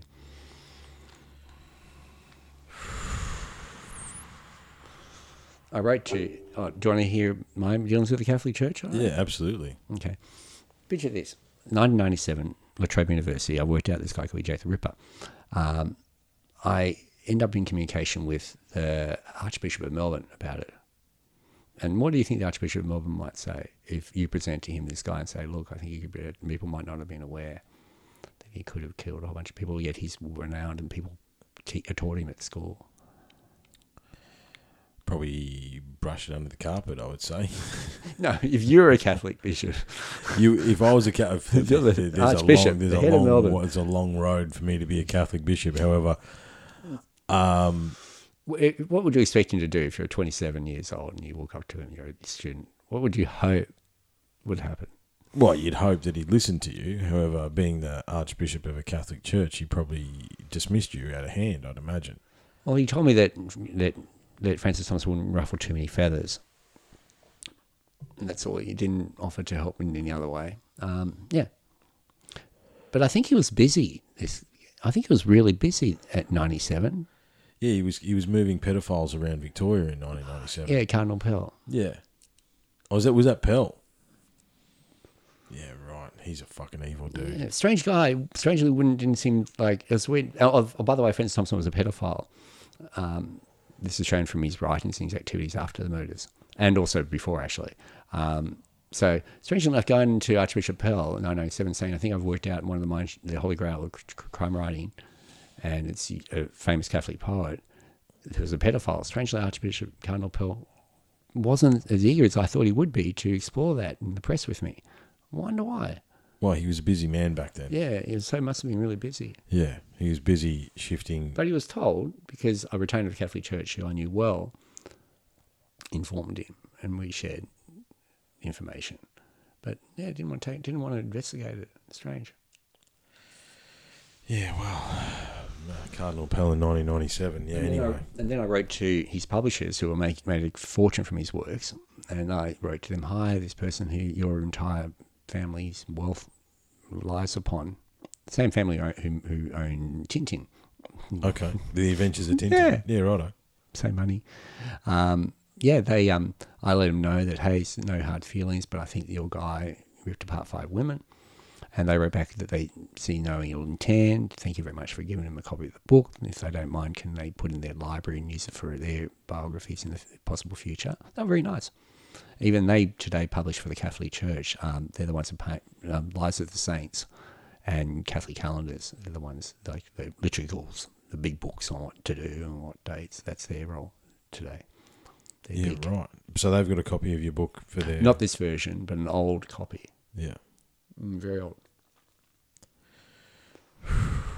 So what else did the Catholic Church have to say? You just said that you had communication. Oh, I, I've been told I'm going to burn in hell by uh, a right wing conservative Catholic newspaper online that, hmm. uh, that some people wrote again about um, because I'd committed a crime. It's one of the dead, dread, deadly sins where you, it's, I forget the name, but a crime where you speak badly about a dead person. right. Yeah, it's a, it's a long word, some sort of infidel thing, bad thing. And yeah, they they were very verbose about how could I all just because he wrote a story about killing a woman doesn't mean that he's Jack the Ripper, and how dare I say that without any evidence? Well, I think over the last little while, you've presented quite a interesting array of evidence for for. Yeah. Wow. Wow. So where do you want to go, mate? Where do you want to go from here? I mean that that it's uh, uh, observing it, observing and thinking about it on the fly during this conversation has been a very fascinating experience. Uh, and I know I haven't touched into it, so I haven't skimmed the surface. yeah, right. So where do you want to go? What do you want to tell us? What do you? Where do you want to take it? Where do you want to go from here? Oh, um, Story. um, um, okay. Uh, what's the motive? Yeah. Yeah, I think he did it as a as a um, pagan sacrifice to resurrect someone. Why? Why would you? Why? Where? Where would you go with that? I mean, being a student of the church for over eight years. Because when he was homeless, what he did was he got interested in the cult, like heavily interested in the occult, like um, William Dee and the 16th century, 17th century occultists and necromancers back then, read, read their works, like devoured them. Mm-hmm. Um, also modern occultists, um, the Crowley s- sort of Yeah, I was going to say that's Crowley's gang, is it? The, the Yeah. Golden Dawn and all that yeah, sort of stuff. that yeah. sort of stuff. But he was a bit of Crowley was only thirteen at the time, um, but though that sort of. But Crowley got famous because of Francis Thompson. It was Francis Thompson who, as a uh, he was a poet, but he was very influential in, in, in ways, and he's the one who talked up House of Crowley's poetry and got Crowley up into the limelight. Really? Yeah.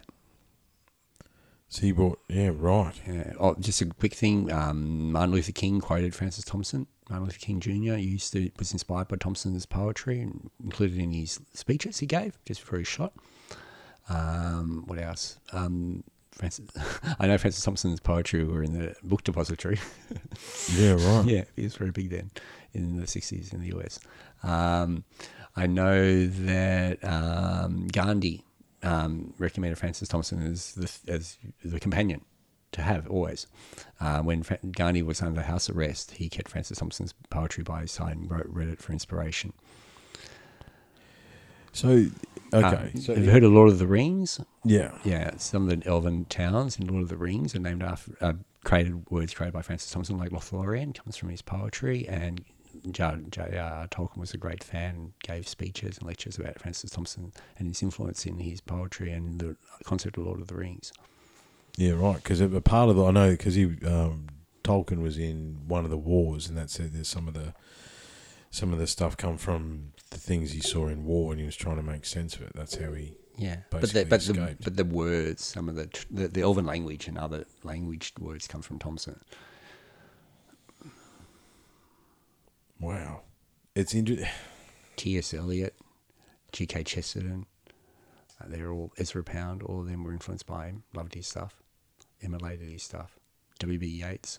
The Second Coming. You've heard of the Second Coming by W. Yeats. Yeah, It's a short- Rings, that rings a Um, bell. you know, turn in turn the winding gyro. The falcon cannot hear the falconer. What rough beaks are just to in Bethlehem waiting to be born. That that's often quoted in films. That was um, Francis Thompson's poem, but short. Um, Sister Songs is a long version, and Yeats basically just squeezed it down into a into one verse, but the same concepts all the way through the same narrative. And yeah, and, yeah, and W.B. Yeats knew Thompson in 1988 yeah, right. Mm. or met him at the editor's house. So who? So is these these, these editors? As you say, is that, that the same family today with the, that still publishes for? Well, no, Burns and Oates aren't the Meynell family. What happened is with the Meynell family after Thompson died and they got all his money, they decided to create. A new, they decided to do two things. One, make Francis Thompson a saint, and that's why they made relics, you know, face masks and hand masks and stuff, and started to set it up so that he become saint, become sainted, become Saint Thompson. Um, and the other project they had was to make a new Francis Thompson, and that's where they got D.H. Lawrence. And D.H. Lawrence was housed in their country estate, made from the money of Francis Thompson's poetry, and they tried to create a Francis Thompson minus the prostitute and the murders. so how does he make so much money from poetry back in those? Is it just being published and read and books being bought and stuff like that? Yeah, it was just he just it, after his death, he went it went massive. He was massively famous. Um, the Hound of Heaven is his most famous poem. Richard Burton does a good narration of it. You can hear on YouTube. Um, yeah, he say yeah. It, um, Andrew Lloyd Webber uses his poetry for his songs, and did a whole. Some people have done symphonies with his with his poetry. He's yeah. Wow. So it really is a, an in, an intense cultural, Phenomena. And you think that You know that poem, um, that song um, by Simon Garfunkel, um, where the, I think it's called three morning three a.m. It says on the wall, quick he slashes upon the station, then he dashes quick into the evening. There's this I forget the exact words, but they wrote that poem in Whitechapel, and and Francis and Jeff Ripper wrote writing on the wall, which was one of the. They haven't gone into the murders, but yeah, there's interesting things. So where do you want to go? Do you want to go into the murders? Do you think where where where? Oh yeah, the motive. Yeah, so I think he. See, there were five. you, got to bring that mic up to your face. There, there were five um, murders, canonical murders, and there were five wounds on Christ. And I believe he was trying to f- create another um, crucifixion, and uh, a, a female crucifixion to bring back a bring back the prostitute. I think he killed her in a in a panic and didn't mean to kill her, but did. And he and um, a body was found in in the um, in the um, foundations of New Scotland Yard that they were building at the time, and there was a torso of a woman, and I believe that was his woman. I think he found her and killed her, and then wanted to bring her back, but last but bring her back so she can't get away. And I think the idea was to make her from his poetry, and you know I've got quotes from his works and his essays to back this up. He believed, I think, too, he was going to create like a super spirit, like an entity that enveloped the earth. So when he would drink from water, it tastes like his, her kisses, or he'd touch a table, feel like her skin. And if he jumped in a puddle, it'd be her laughter. And he wanted to actually physically create that. And by killing these five women in particular dates and particular places and particular positions, and yeah. And I can tell you why. I can tell, go through the murders and say how they drive to that conclusion. And I believe he thinks he did bring her back, but not what he expected. Right. And do you think the reason he spent the the rest of his life in solitude, um, because he had her, or what do you mean? Like it's it's a Well, what came back was an amalgam of the victims and her to him. right. So when he stepped in a puddle that splashed red blood into his eyes, tea would taste like blood. He basically she came back, but the screams of the victims and all that, the muffled cries and the slashing sounds, I think that became the whole universe to him. And yeah, and he would have argued that it is. We just can't see in his spectrum. Yeah. Right. And there were strange parallels between later disasters and other horrific events that match Francis Thompson's life. Maybe I can go there for a moment. Yeah. Absolutely. The Titanic. Yeah. Um, it's, it's, um, people have written about Thompson. He's the closest people to him have suggested he had something to do with that, even though it happened 19 years after his death, I think. Um, because what happened was just before it went off, um, a priest at the wharf read Francis Thompson's poem that has the lines "Down Titanic looms, it sank," and basically said Francis Thompson's predicting this will sink. And a man on the Titanic, called W.T. Stead, argued with him, who was a journalist who went on the Titanic, and he was last seen, I don't know what book, but reading a book in the library just before it went underwater. And people argued that he prophesied or made that happen, but I don't know. That's an And do you think? And do you think that, that is this because of the occult? I mean, if he's tied into Crowley and the Golden Dawn, and you know, or he had an influence over those people, that was some really strange, energetic, uh, spirituality type stuff. I mean, there's some very interesting things that came out of that when you study that. I mean, was he, so some of his work was those guys read his work as well, obviously. Yeah, those guys read his work and said they really loved it. Right. Um, here's a coincidence. Um, the very first book on Jack the Ripper ever was called The Lodger, and it was made into a film by Alfred Hitchcock later, and I think a few other remakes. Um, it's still a best-selling book, um, and The Lodger was published by a publishing firm that was two doors down from Francis Thompson's editor's publishing firm. And Francis Thompson's editor often worked for Methuen Publishing, the other publishing company. So there was Mean publishing Methuen, who did The Lodger. And The Lodger was written by uh, Marie Belloc Lowndes, and, and her, her, her brother, um, Hilaire Belloc, was longtime best friends with the editor. And they lived next door to each other in the country estate. Eventually, the Francis Thompson's money bought and the money that was made from the lodger was the first time big money was made after the murders on the murders, and Meynell's family were involved with that company. And who? so, and, so Meynell made money from the poetry, but also made money from a book about Jack the Ripper, the first best-selling book on Jack the Ripper. And No. what does the lodger say? Or is it just a study on the murders? The Lodgers was about a woman who who um, has a mysterious man become a lodger at her house, and she, as the murders take place, she increasingly suspects that he's the murderer. And but it turns out he's not. He's just a man who's been wandering the East End looking for his his woman who's left him. And the real murder turns out to be a man who resembles Francis Thompson and speaks with a poetic tilt to his voice. So isn't that isn't isn't that book describing in two different ways? Yeah. Francis Thompson. Yeah. They never lied. They didn't keep anything secret. They wrote everything. Obviously, we just didn't want to. They don't want don't want to see it. They, so can't blame them. So They just make money off it. yeah, right. Do you, do you think maybe they got the idea from that book because? Because I mean, if you if you try and put that together, they were friends, all that sort of stuff. They he probably knew Francis Thompson because didn't isn't that the same editor that took him? in? Yeah. The editor took him in and made money from his poetry. And the editor was fascinated in the Ripper murders during the time of the Ripper murders. He was so interested, he even went to the Archbishop and they discussed Ripper murders together, expressly about the murders. He collected, he had theories about the murder and collected newspaper clippings of it. He knew the murders very well the same time. Not more than most Londoners. Like you don't normally hold a meeting with the most powerful religious person in the land in your church about the murders um, unless you have some interest or knowledge of the murders more than the common person. And was the Lodger a, a non-fiction book or was it written? Just a story. and that's when, and what stories? Stories don't make you a criminal. That's uh, why am I picking on Thompson? yeah, Just a story. it's just a story that lines up exactly. Exactly. So how do we know that he was looking for his prostitute girlfriend? Because he told us. He wrote it down. yeah, right. That was his plan. Yeah. Well, he didn't. He wrote, also wrote down, I believe, his plan in his short story, in his poetry, Yeah, obviously. his essays. that- yeah, that he had a greater plan, which was to create create the birth of an antichrist, that sort of thing, a birth of an entity that would corrupt the world but but serve him. And you think that he believes he achieved it, but it was He, well, he called himself he called himself a prophet, um, and there were quite a lot, a few prophecies he gave, which I talk about in my book that came true.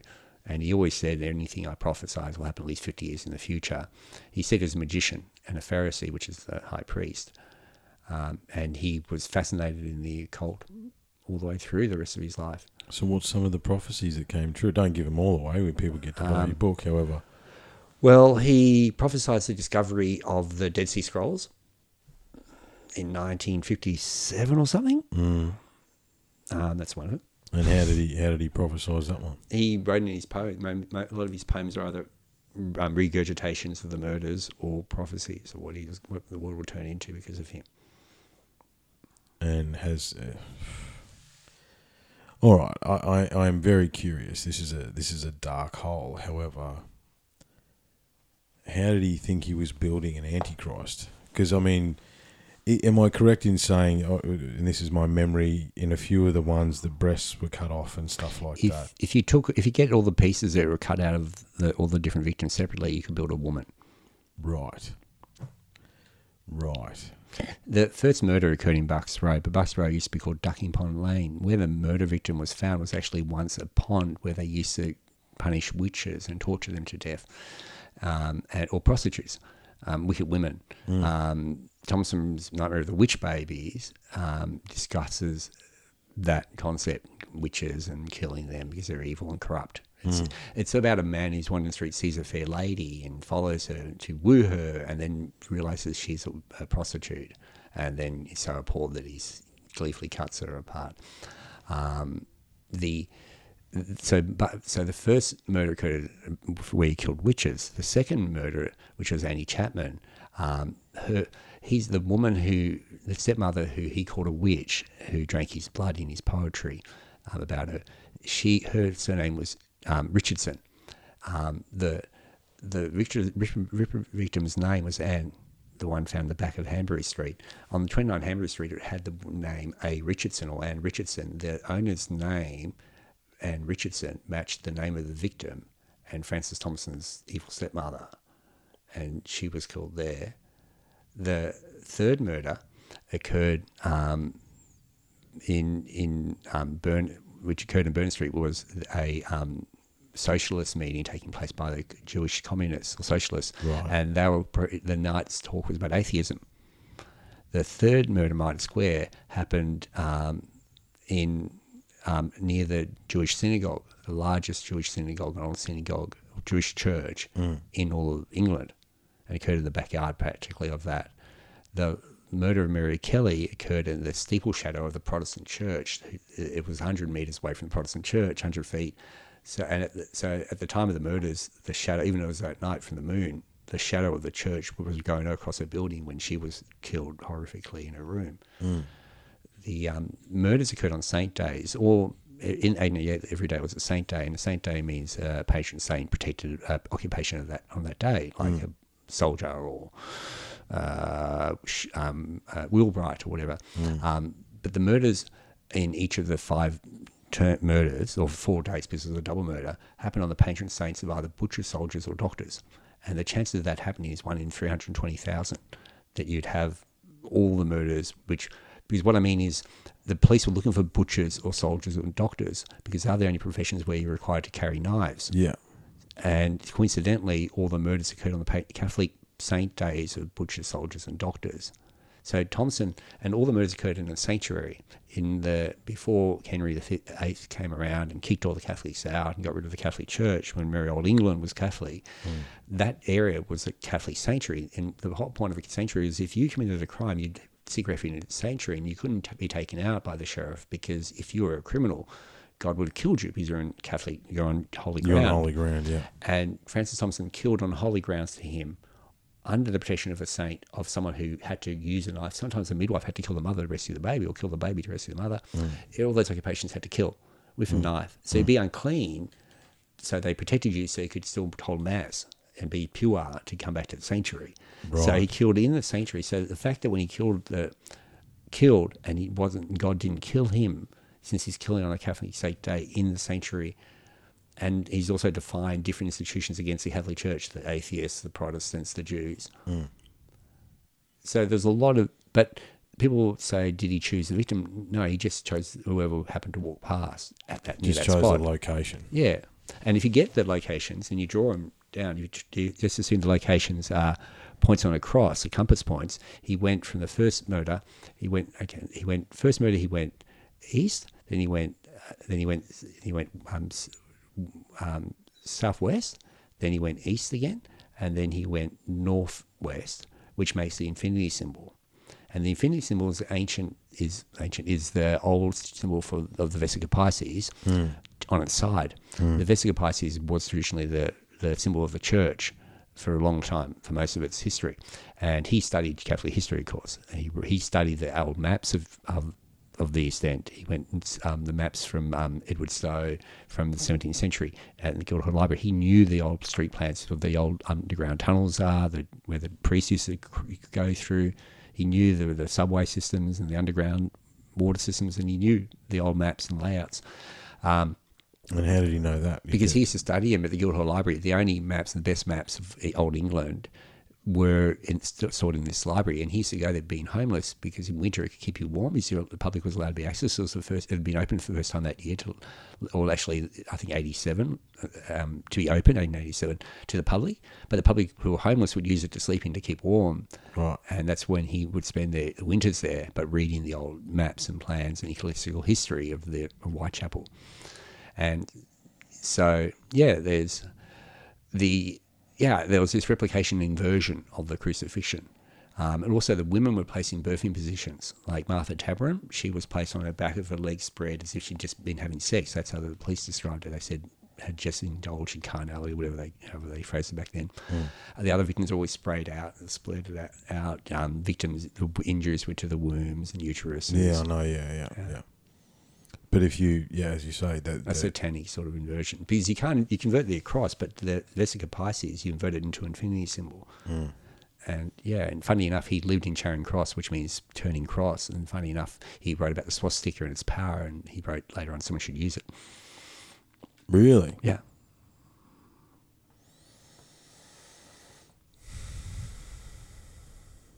when Hitler bombed, the most intense, excessive bombing happened at, on the murder sites, which, which was the quarter square mile of London, the docks, and they said it was the knockout of the docks. But it seemed to be much more north than he, sh- the people will say he should have been bombing. Hitler seemed to really want to wa- flatten the East End. yeah, right. Most intense bombing in all of England, where the murders happened. Yeah, right. I mean, the, the the bomb sites weren't real good back then, but if they're doing it consistently, Consistently. and why would you say that? Well, I mean, what what's the correlation there? I feel like you. Th- Oh, ah, I don't know. You don't know. Just another fact. Well, that the bit. I don't mention that in my book, you see. So I shouldn't speak on things that I don't mention the Hitler stuff because that doesn't prove he's Jack the Ripper. And all my book tries to do is show he's Jack the Ripper. Yeah. Anything interesting I don't have in my book. Yeah. Unfortunately, it's about circular, so it's dull. I only have what shows that he's the Ripper in there. Things that are interesting like that. You know, there's one thing I have in my book which I think is interesting is that if you look at okay, so England's had serial killers after Jack the Ripper. Jack the Ripper was the first. Yeah. Um, and if you look at there's so you, you can list them in different ways, like importance, fame, whatever. But if you list them in how prolific they are, as in number of victims, how much they actually killed, which is what it's all about. If you don't want it to happen or want it to happen, the places and the that these murders took place match exactly the only places Francis Thompson ever lived in England. Um, to give you an example, um, and I'm, I'm not, I can't do an order because I don't remember the order That's of the okay. five. It's okay. Um, Dennis Nilsen was a, pro- a killer in um, London who used to be head homeless men uh, um, found on the um, banks of the River Thames. There's a particular walled area that I've seen when I was in London, um, and the embankments they call it. And he'd pick up homeless men from the embankments and he'd eat them, screw them when they're dead, cut them up. Um, and he did, and he was one of the top five prolifics. Thompson, when he was homeless, was spent living on the embankments of the Thames.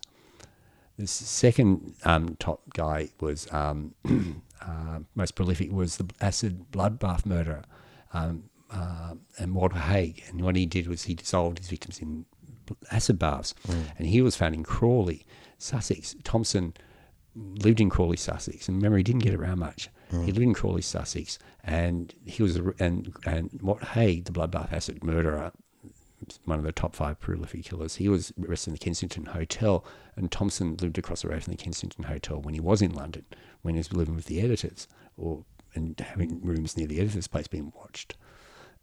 Um, was this were, any of these any of these top five were they during Thompson's life? Or? No, all, all these serial killers happened after he died.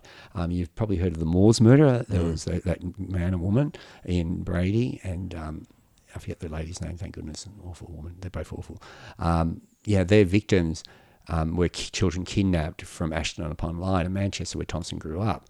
Um, one of the victims was kidnapped from Ashton Marketplace, and Thompson, when he ever, when he first the most horrific experience he had before the riots was when he got lost from his mother in Ashton Marketplace, and he wrote that that was the most terrifying moment, moment, in his life to realize that you could lose your mother, your mother could lose you.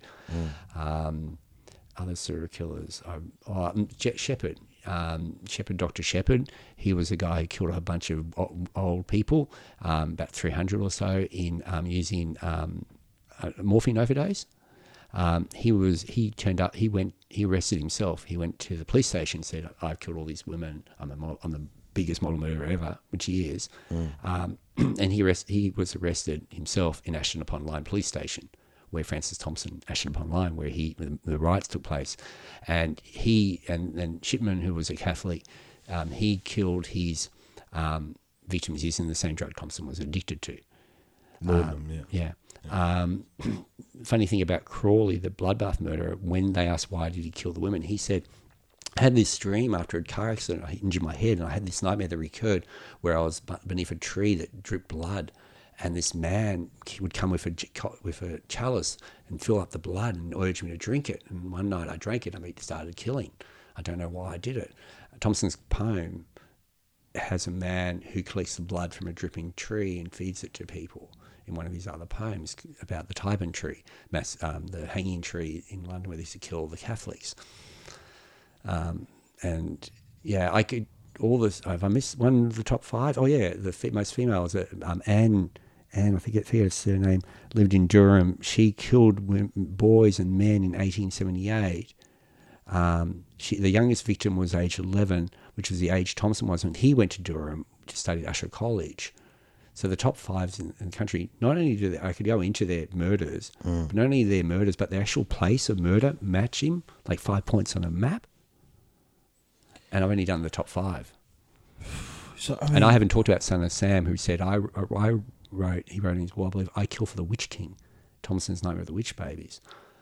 And I could go, I haven't talked about all the US serial killers and the poems that they quoted before they were shot on the phone range. I haven't gone into the Beatles. I haven't talked about um, how he how he's connected to, um, what's his name, the guy who's William Burroughs. I haven't. So okay, I want to go esoteric. I mean, all that stuff. I want to hear all that stuff, but I'm. I- I'm either picking up something else or I'm picking up what you're putting down. Um, I'm either picking up something else or picking up what you're putting down. Um, do you think that he actually created an entity that is echoed through time? Do you think that uh, the other one, mate? Yeah. Um, do you think that he's created an echo through time? Is there is there something to this? Has he created an energetic entity that is affecting? I didn't want to spoil my book because because I haven't tried to spoil the plot. Yeah. Okay. Sorry, man. I'm just but there is. It's at the end of my book, but I can tell you I don't mind. yeah. But there is a twist in the tale. Yeah, I mean, I'm just like it's just very creepy. I mean, and I suppose for myself, I know where the you know I, I've studied the Golden Dawn, I studied Crowley, and, and how that all ended up, and the darkness that that all that all went into. I mean, he, uh, is I should get to the creepy bit. I haven't even said the creepy bit yet. what's the creepy bit? Well, creepy bit is I mean, you- we've just had a lot of creepy stuff, man. I'm gonna, The creepy bit is after he died, two years before he died, he came up with a new idea, which was, oh no, I can bring her back, and that's really bad because she's this horror demon thing that's haunting me forever now. Um, and but my real love is there somewhere, but she's in heaven, but I can't go to heaven because I killed a whole bunch of people. So how do I get to see her?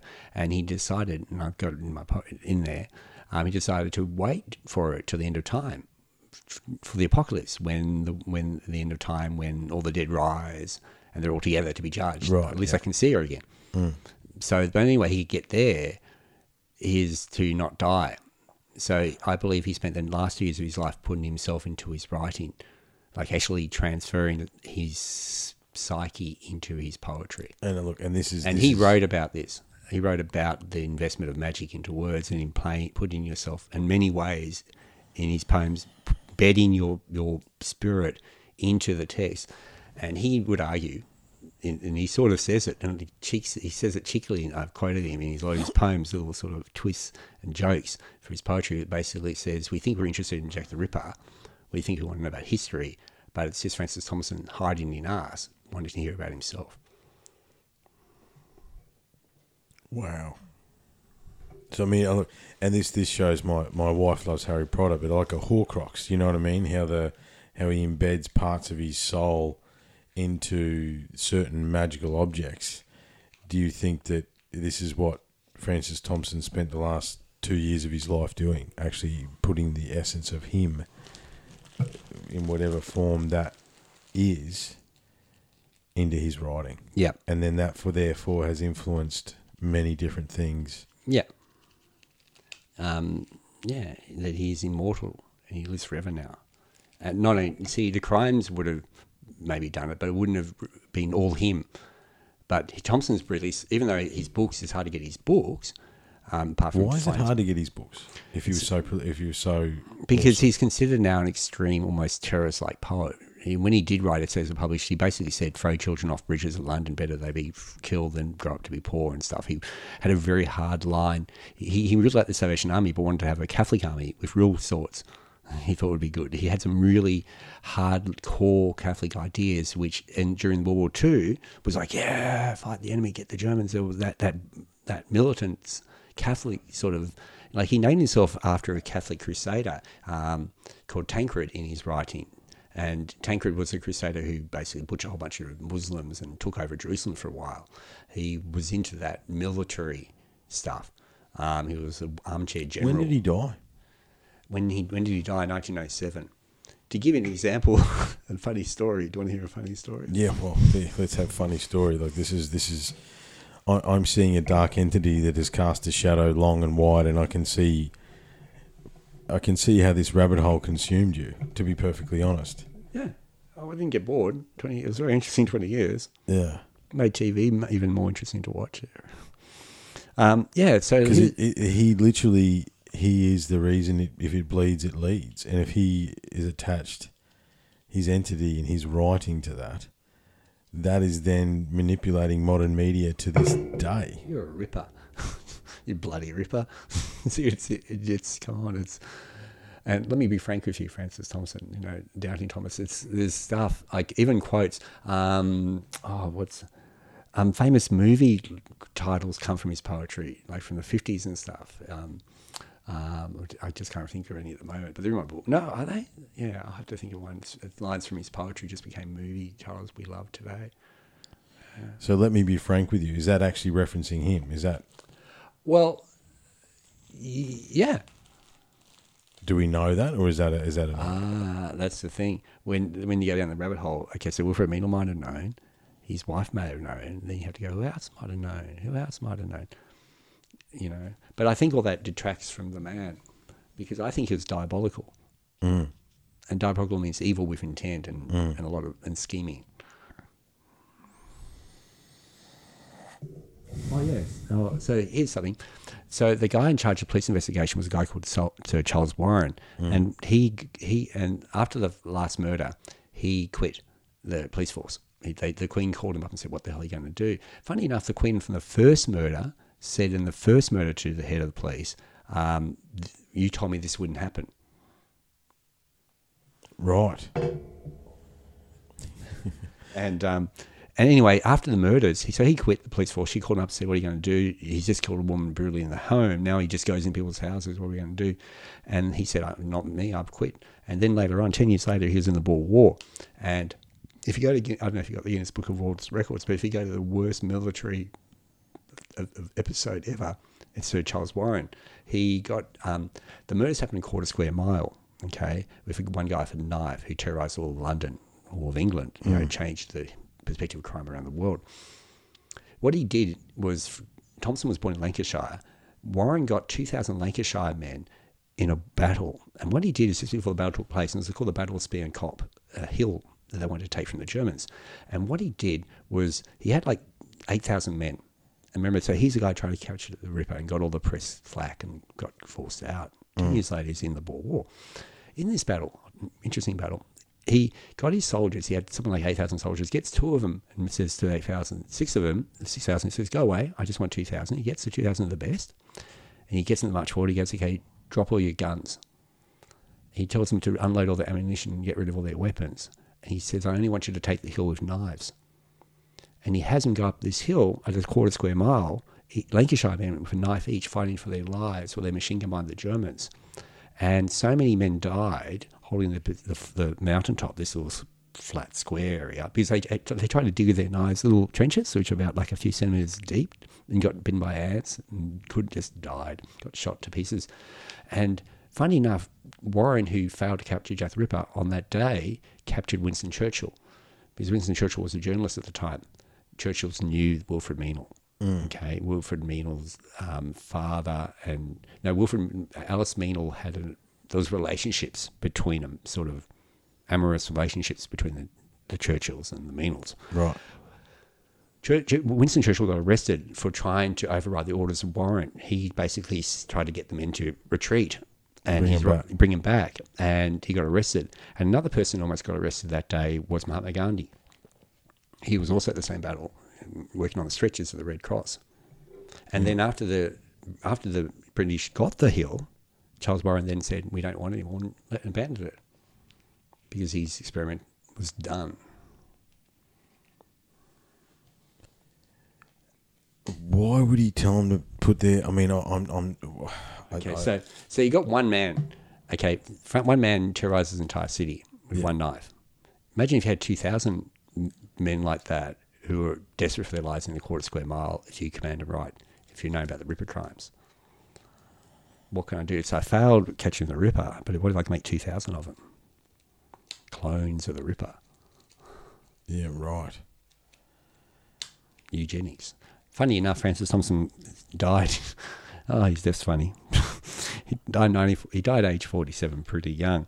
What happened was that the editor said, "You don't look too well. I think you sick." And Thompson said, "No, I'm fine." He goes, "No, I think you got a bad cough." And Thompson, "No, no, I'm all right. I'm fine, thanks." And he goes, "No, I think you should go to hospital." Thompson goes, "No, I don't want to go to hospital. I'm fine." Then he gets a letter from the editor's daughter saying, I'm dying. I'm in hospital. Can you please come? The priest is giving last rites. So Thompson flees to the runs to the hospital, gets grabbed by security, gets searched for drugs, which they find in his shoe. They chuck him in an isolation ward on the top floor in the corner, keep him there with um, out of, off drugs, going through withdrawals by himself for a week, and then they then the editor rocks up with his with his son-in-law who's a lawyer, and saying, "Can you if you sign this will and give me all your rights to your writing, I will we'll give you drugs." And he did. He, he signed all that stuff, and then two days later died. Overdose. Overdose. And the, the funny enough, the guy who was a lawyer was a man called Caleb Saleeby, who was the head of the English Eugenics Society. Were at the time was preaching the elimination of cr- killing of criminals, like Hitler eventually did. And people say the eugenics movement of England is what spurred Hitler on to cause the Holocaust and Thompson died at the age of 47, which was the age of his oldest victim. And then he had a secret private burial a week later, and he wasn't even mentioned in the press until after being dead and buried. No, no, and uh, there was an autopsy performed, it was secret. There wasn't an autopsy performed? Well, officially there wasn't, but there was. So, do you think that he shared that he created this entity, or you know what I mean? Like how how deep do you think the rabbit hole goes? I mean, are we are we talking about another level of dark secrets from the Catholic Church, or you know? Because I mean, they've they've if, if you if you play that out, they've used those very things that technically, if he com- did his job, they've used that to their advantage for the last two hundred years. Yeah, what are we going to do about it? What can you do? Wait for the apocalypse. wow. Man, I had no idea where this was going to go. And I've only scratched the surface. Yeah. Chesterton said about in G.K. Chesterton, he wrote Father Brown Mysteries. He's quite a, still heard of. He wrote Francis Thompson. You can look infinitely in and in and infinitely out and out he said that thing he spun over his head wasn't a thurible, it was the earth.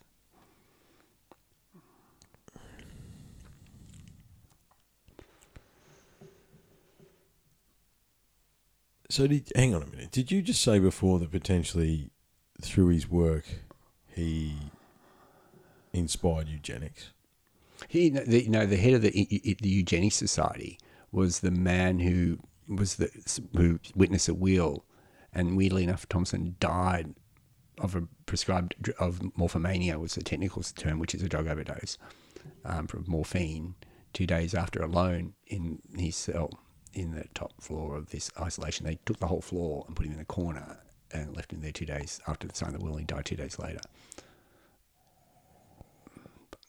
administering him uh, drugs. And they administered him, or he was administering himself. They took it to the room, which is locked in. And he, yeah, okay. It's heavy, man. That's heavy stuff. So where did he? Where did he?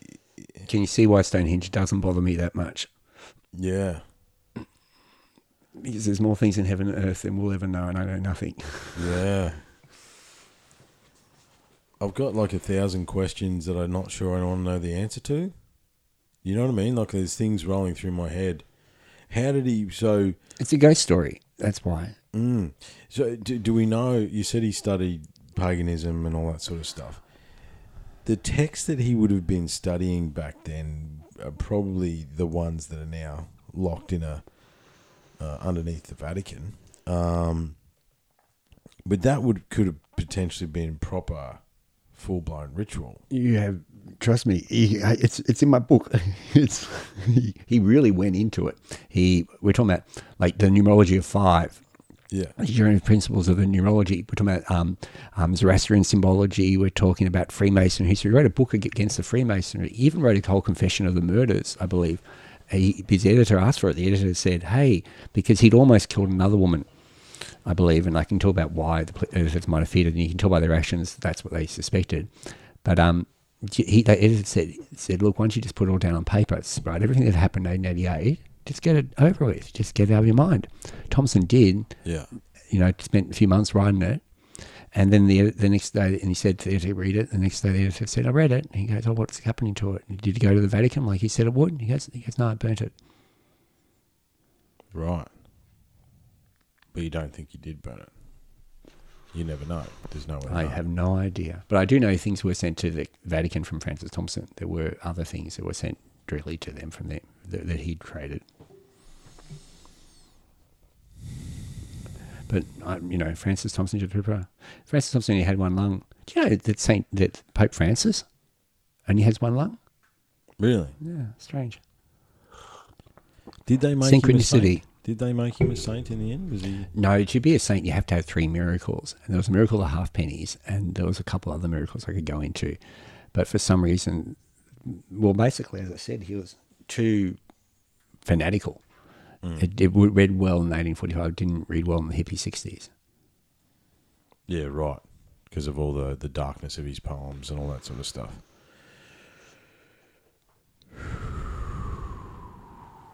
Well, yeah, they they started to discover things. They found out that, it, that Wilfrid basically um, edited heaps of stuff and burnt and changed, made poems more palatable. Um, yeah, tried to destroy anything he could. Right to try and save his name or try not to make him out for the monster that he actually Well, was. to preserve the dignity of a great poet, he suffered looking for his loved one on the streets of London. Purely innocent man. Couldn't hurt a fly, his wife said. Couldn't kill. Couldn't hurt a fly. But but funny, even though he didn't hurt a fly, apparently he killed something like I think like 500 million wasps once. Five apparently. hundred million wasps. I mean, I mean, eh, Just before he died, he was staying at uh, he was staying two years on that two years before he died. You know, I was talking about the time he was investing himself into his literature.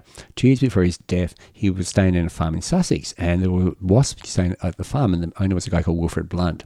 And Wilfrid Blunt said, "I'm sorry about all the wasps; they're particularly numerous this summer." But one finally bit Thompson, and Thompson cursed it in Latin, and that. Then they disappeared, and they didn't come back for a year. They all the wasps in Sussex vanished and the guy Wilfrid Blunt was an ambassador for the crown.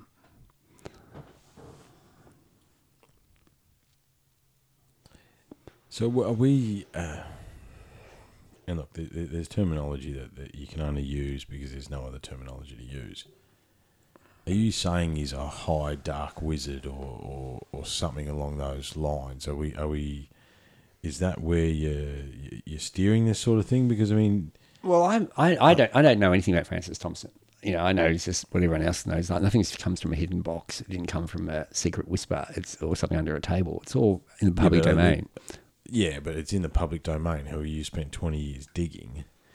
I'm sure you've seen documents that no one else has seen. I have. I, I handled like the the Ripper letter. I was handling it. I was the only person ever, I think, in the last decades to touch it, and I, because I had a good reason to actually physically hold it. And I, when I was, I was led there by uh, by machine gun armed guards to the bowels of the Kew archives to be in alone in a room with it, you know. And the rip the letter that talks about ripping up women, and I was holding it thinking I should just rip it. It'd be so funny. So go to jail, but I'd be famous. Why? Because he reckons this guy's Jack the Ripper. I would have got famous faster. And it would have been more fun. I was younger then. But I thought, even though it's a funny joke, I have to keep, I know this is awful, but I have to keep to truth. And if I destroy evidence, that's probably not smart. So what made you? So how did you? Okay, there's got to be a story in itself. How do you even apply to look at the the, the boss letter? Um, I said that you needed that, that what had never been taken of the Francis Thompson, sorry, the Jack the Ripper letters, oops, is the, the series of letters that was including the Dear Boss letter, was forensic photographs. People had photographed it, but they hadn't done it forensically where you use a ruler and a scale, because without that, a forensic pathologist can go to 8 out of 10 in a court of law that that guy's the Ripper, like who, or the guy Because who you wrote the letter. You're addressing is- the handwriting. Yeah. yeah. Um, but unless you have, but if you have scale and and and angle for the photos, then what you get is a ten out of ten. You can actually have someone say, without a doubt, that's the same handwriter, and I could have then shown whether Thompson had or had not written the Jack Ripper letter. Not if he killed the women, that could be a different story. But you know, I it still pushes something more interesting. And what was the what was the result of that? the result was he wasn't the Jack, Francis Thompson. From one pathologist I went to was that it wasn't him who wrote it, which was really hard for me because I thought that'd be obvious. But um, I now, and you know whether I convince myself or not, but to me it seems more logical. It was actually the editor because the editor was known to do that. The editor in the past had written things to, in the major press to get people's attention. Right. Okay. So he Yeah, done it. so it was a practice you- in the past. So did you did you compare that handwriting? No, I haven't done that. Yeah, I haven't right. couldn't, can't afford it, and don't know why I should have to. Yeah. I wrote a book. there's a there's a there's a 400 page book in front of us. Yeah. That, that tells us everything we need to know. Yeah, yeah. Oh yeah, so I won't. I can't speak for Francis Thompson about. I can't say what he thought, but I can say what he wrote because what he wrote could be a lie. You know, I don't know what he actually thought, but from what he wrote, it seems as if he thought he was this an evil, diabolical person who would change because he killed in the most powerful city on the planet. You know, it's and it changed the Yeah, world. London was the seat of the world. Back they're, they're the center of the world. And if he committed some sort of weird um, nativity, inverted nativity, Because didn't they? I mean, obviously it was 1888, but they reported the Jack the Ripper crimes down here in Australia too, didn't they? Like, Yeah. it went, it went around the world. yeah, and we've got suspects who died in Australia. You know, um, there's um, Patrick Deeming was hung in Old Melbourne Jail, as- and he apparently, as he fell, yelled out, "I am Jack the," and then. yeah, right. So there, are- you know, we've got connections. Also, a lot of the victims' ancestors live here, and I've spoken to the ancestors of the victims, the descendants of the people who, were murdered by him or the, the Ripper, and they've been very glad that I've done what I've done. yeah, Luckily, right. So what what were their what were their takes on it? they cried and said, you know, we hated the place and scared the hell out of us, and thank you for finding him. So they agree with you, Yeah. Well, Pete Francis Thompson's family agrees with me. really? Yeah, he there was it's been known from the family, the Thompson family line, that Thompson was a Jack the Ripper. It was like a party story. Right. So he went on to have children, obviously, did he? No, he's he didn't have children because he the only time he had sex was with that prostitute. Apparently, never had any other relationship ever. Oh, 'cause he's a pious Catholic. Yeah, of course. Yeah, right. And you know, he it was fucked a prostitute. You know, it was nothing, nothing. You know, then with him, he um, yeah, he. Sorry, what was the question? I suddenly thought about what I just said. It's Well, no. I was just saying that the, the Thompson family believes it was him, and I asked if he had any children. Oh no, his brother had his brother had children, so they were um great, sort of like his great great great uncle to the people who I know now, who are the descendants, and they're very happy with me and very grateful that I put the truth out there, and they're my friends. So what's the what's the? I mean, obviously, again, you're only scratching the surface. You're giving you're giving us sound bites, and we've been at it for two hours, Ooh. right? We, we, we do need to um, Wrap pack it up. in Yep. the in the very near future. Well, I hope everyone has a very good day. Look, this is my take on it. I, I, all I learned when I studied the Jack the Ripper murders, which is this awful van, is that everyone around was amazing. Everyone talks about how oh, the police are corrupt and the, that witness lied and they try to get in the press. And there's all this thing discounting all the people who are there. But I think people forget the palpable fear where you're just like, fuck, it could be me next. Yeah. Or the one I love.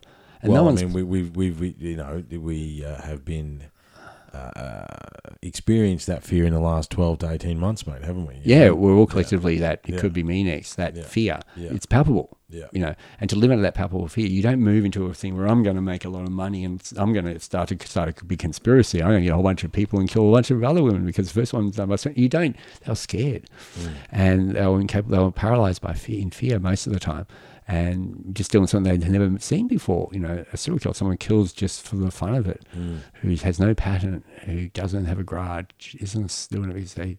Yeah, there's no, there's no, none of the traditional motives, Yeah. revenge, lust, blah blah blah. Yeah, blah, they, what do you do first time?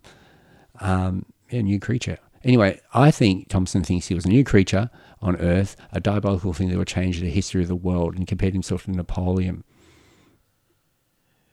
Do you? And this is a this is- this is a, a, couple little esoteric questions to to finish it off. Do you believe that he succeeded in what he set out to do? Uh, once again, no. I think I think whatever is Francis Thompson, whatever he wanted to be, is now um, discolored by my book. But do you think he was successful in his ritual Um, yeah, to him. to him? Yeah. I don't think someone in Papua New Guinea who's eating probably grapefruit right now around a fire gives a crap about Francis Thompson Yeah. or Jack the Ripper. I But be- think but because in the in the modern Western world, I mean, we're still fascinated by it today, as you say. well, you know? i- if it's just Jack the Ripper, if Jack the Ripper was an, just a, a random dude who just went crazy and did no one, no one important, no one we've ever heard of, then it's just a it's just an anomaly and interesting. Mm. Um, if it's Francis Thompson who happened to be influential, then I think it's our duty to know. Since we're teaching kids his, his writing, we're teaching kids in primary school his poetry today all around the world of a man who possibly killed a whole bunch of people and believe that what you write down influences how people think and behave. and prove that by creating "If it bleeds, it leads" in the modern Well- press today. Yeah, I think yeah. He, he they said with Francis Thompson that if you scratch the writing, it bleeds. which is exactly. Well, man, I did not know where this was going to go. Uh, I do need to read your book. I haven't read your book. Oh, it's okay. Uh, uh, look, five people once said they believed me, and, I, and that everything's fine. There's five victims, five souls on earth at least said, "Hey, I'll give that, I'll hold that idea that maybe he did it." And when that happened, I felt like my job was done. I equalised things, Mm. I think it's all good, and we'll all see the funny side of things in the end. Yeah. So I mean, again, obviously you're you, you're well known in the Ripper circles. Where does your your take on it rank in the number of Oh, I, suspects? I think I, sometimes I'm five, sometimes I'm one, sometimes I'm fourteen, yeah, sometimes thirty. yeah, Yeah, it just shifts and depends on where you see. Uh, but I'm not. I'm like some newspapers say I'm. I'm top five. Mm. You know, big, big British papers have said that. So you could. I could boast top five and show press headlines about that. yeah, right. So yeah, and considering before me he was not even mentioned Mm. anywhere apart from one publication that went nowhere. Unfortunately, before I even knew, a guy found out before me. Poor dude. Oh, so another guy had sort of put the pieces a together in some a- way. A Texan pathologist um, who had who's done autopsies on nine thousand corpses, um, um, forensic pathologist. So he dealt with crime cases, and he was an um, expert testimony witness in major um, high-profile crime cases, murders.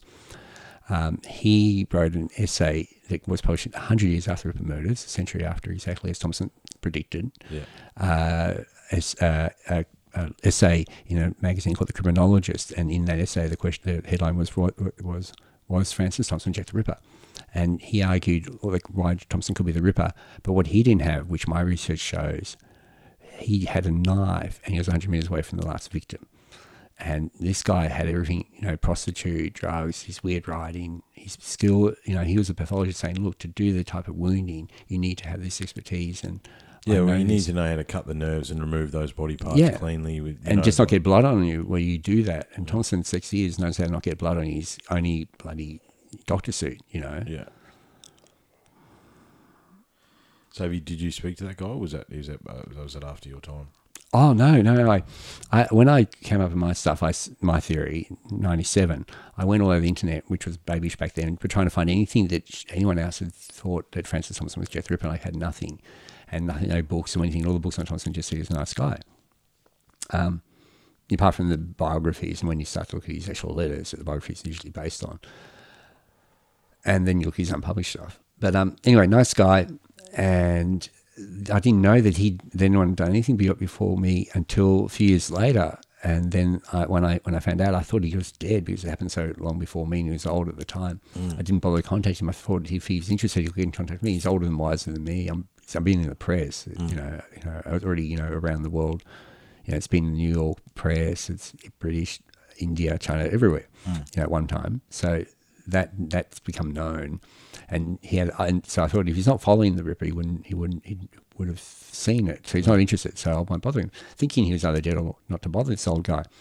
And then, but then I called him um, eventually because I decided maybe he's not dead. Why am I thinking he's dead? He's about 80, 90. He and might still alive. be alive. Yeah. And I called up this old guy who just finished mowing the lawn, who'd retired, and I said, "Oh, da da da, and this and this," and he said that no one in the twenty years since he'd written that um, had even had written to him, and he was so disappointed at the lack of response that it went in this one magazine that he kept the check in a wardrobe. He never spent the the check of the money for that essay because and um, I was the first person to ever speak to him about it, Really? like a magic spell. And he puts it down to um, a, uh, staunch Catholicism by the editor of the of England at the time. Um, sorry, the criminologist. It's a respected journal, um, criminal journal in England, been around for donkey's years. Um, actually, my professor at university, because what happened is when I decided he was could be Jack the Ripper, I spoke to my tutor at philosophy, and he recommended that I speak to the head of history. And I spoke to the head of history, a man called Professor John Hirst. At the time, I was working on the Republican Party move in 19 in 97 with um, Steve Vizard and that bunch of people. And he said, and like my, my like my tutor had said before him, he laughed and said, "No way, Sir Francis Thompson. People get christened with his poems and stuff. He's like ridiculous. Writes about snowflakes and daisies." I said, "Read my essay and see what you think." And they both got back to me and said, "You're right." And I was, right. uh, they, they, we're talking about the, the top history professor at La Trobe University. He said, "You've got it." What do you do with that? And I said, "What do I do with that?" And he said, "Well, there's a thing in England you can write to. There's like a magazine that's interested in stuff. Write to them, see what they think." And I did. and I didn't hear anything back from them. And then I got money from people that I didn't know, like checks, cash, all in different languages, letters, nothing in English, and different currencies. And I stuck me in drawers because I didn't know what who they were for. They had my name on it, but I didn't know anything else but that. Um, anyway, eventually I got one from America that asked for my book because they'd said this organization in England had said, apparently devote themselves to solving Jack the Ripper for like almost 50 years. They said that I'd publish a book saying Francis Thompson and Jack the Ripper, which I hadn't even written anything. Yeah, right. So- and they were sending you money for the book. Yeah, different amounts. And so, and I published my home address. They said with when they published my home address, people say J.K. Rowling, Harry Potter. You know, you you know, people usually have made up monikers to be a writer, so for privacy or whatever. Mm. Um, particularly if you're writing about multiple murder or serial mm. killer. Mm. You know, as a writer, I wouldn't want people to have my home address normally. No, no, no. Um, they published my home address and said, I've got a book saying Francis Thompson is Jack the Ripper. Now, you can imagine what that'd be like if you're a staunch Catholic and really like Francis Thompson, yeah. you know, and you, But a percentage of people sent you money. sp- yeah, I got book. a lot of money. And then, so that's why I wrote a book, so I could spend the money they gave me. Yeah, right. Yeah. Well, mate, that is, um, as I said, I don't know where that was going to go tonight. It's definitely a different, um, a different take, and I do want to read the book. However, But it's a bit scary. it's all right. It's all. It's as I say. This has been a fascinating It's- I'm half joking. It's just meant. It's meant to be a gate. I hope you enjoy the book. It's hmm. actually an enjoyable read if you aren't worried about too much of an aftermath because hmm. it's just a story. Whether hmm. you know, like a Dreamtime thing. Yeah. Well, man, th- again, thank you for your time. Look, I, I, I think yeah, I need to I need to read the book. However, I didn't know where this was going to go. Well, I hoped I surprised you. I tried to keep Yeah, mum you about did. it. You because- did surprise me. And look, ca- actually, I, I wanted I wanted the. uh, What's one more prophecy that he made that came true? Uh, okay, just the piece that comes to mind, but there's bigger, more grand ones. Yeah. But this is a cute one. Um, he stayed in, you know how to say he stayed in Panton Street, the shoemakers? Um, and he wrote a poem, and it's sorry, an essay about dolls. When he was a child, he he wanted a doll, and his mum wouldn't give him one because the girls got the dolls, and he begged, and finally they gave him a doll, and then they found that he ripped its head off. And when they asked why he was ripping the heads off the dolls, and he called them the princesses, the French princess of the ball, he called it when he um, found when they found her with the doll, he said to them, "Well, I've always wanted to know what a beautiful girl's brains like. You know, I wanted to see what their brains look like. Beautiful women." And when the poli- when the parent when the parents punished him for that, he said from there on he realized never to look for brains in a beautiful girl. Yeah, right. And he so he had this special doll, and he called it the Belle of the Ball. And when he talked about it later, he said that it, it, her, my childhood of her reminds comes to me as an agglomeration of little china fingers, like this porcelain doll, little fingers scuttling towards him, like crab feet from the past. When he thinks of her dead and pulled apart, and what happened in Panton Street. So Thompson wasn't happy to be a shoemaker. He said at the time, "I'm make I'm shoemaker for rich business um, writers who write shit, who write evil things that corrupt the world, and I've got to shine their shoes." This is what he was thinking. He wrote about, you know, before the murders when he was questioned by the police, or someone it happened to be questioned by the city police down at Rupert Street, just at the same street, at the end, a different name, da da. Okay, so so what happens is he said the Panton Street, 1940 something, 43. There was a guy called Snake, um, Ken Snake Hips Johnson, and he was singing black dude. He was singing um, in this in this pit beneath the shoe shop in 1945. Okay, so 50 years later. Okay, hmm. and as he's singing, he the the a, a bomb falls through the cinema that he's in this big ballroom that is underground, and this ballroom's underground for the elite, the royalty, the best of England. Go to this nightclub during the war, during the Blitz, underground, and Right. safe because it's under a theatre and under deep under the ground. What happens is the German bomb falls through the picture theatre, right through into the into the ballroom, killing everyone pretty much instantly. Forty people. Snake Hips Johnson gets decapitated. This black guy, and then what happens is that um, that the weird thing is the ballroom was in the was the, was was a was a complete perfect replica apparently. I've seen photos of the Titanic ballroom, the or the grand stairway of the Titanic. They replicated it to say, yeah, the Titanic sunk.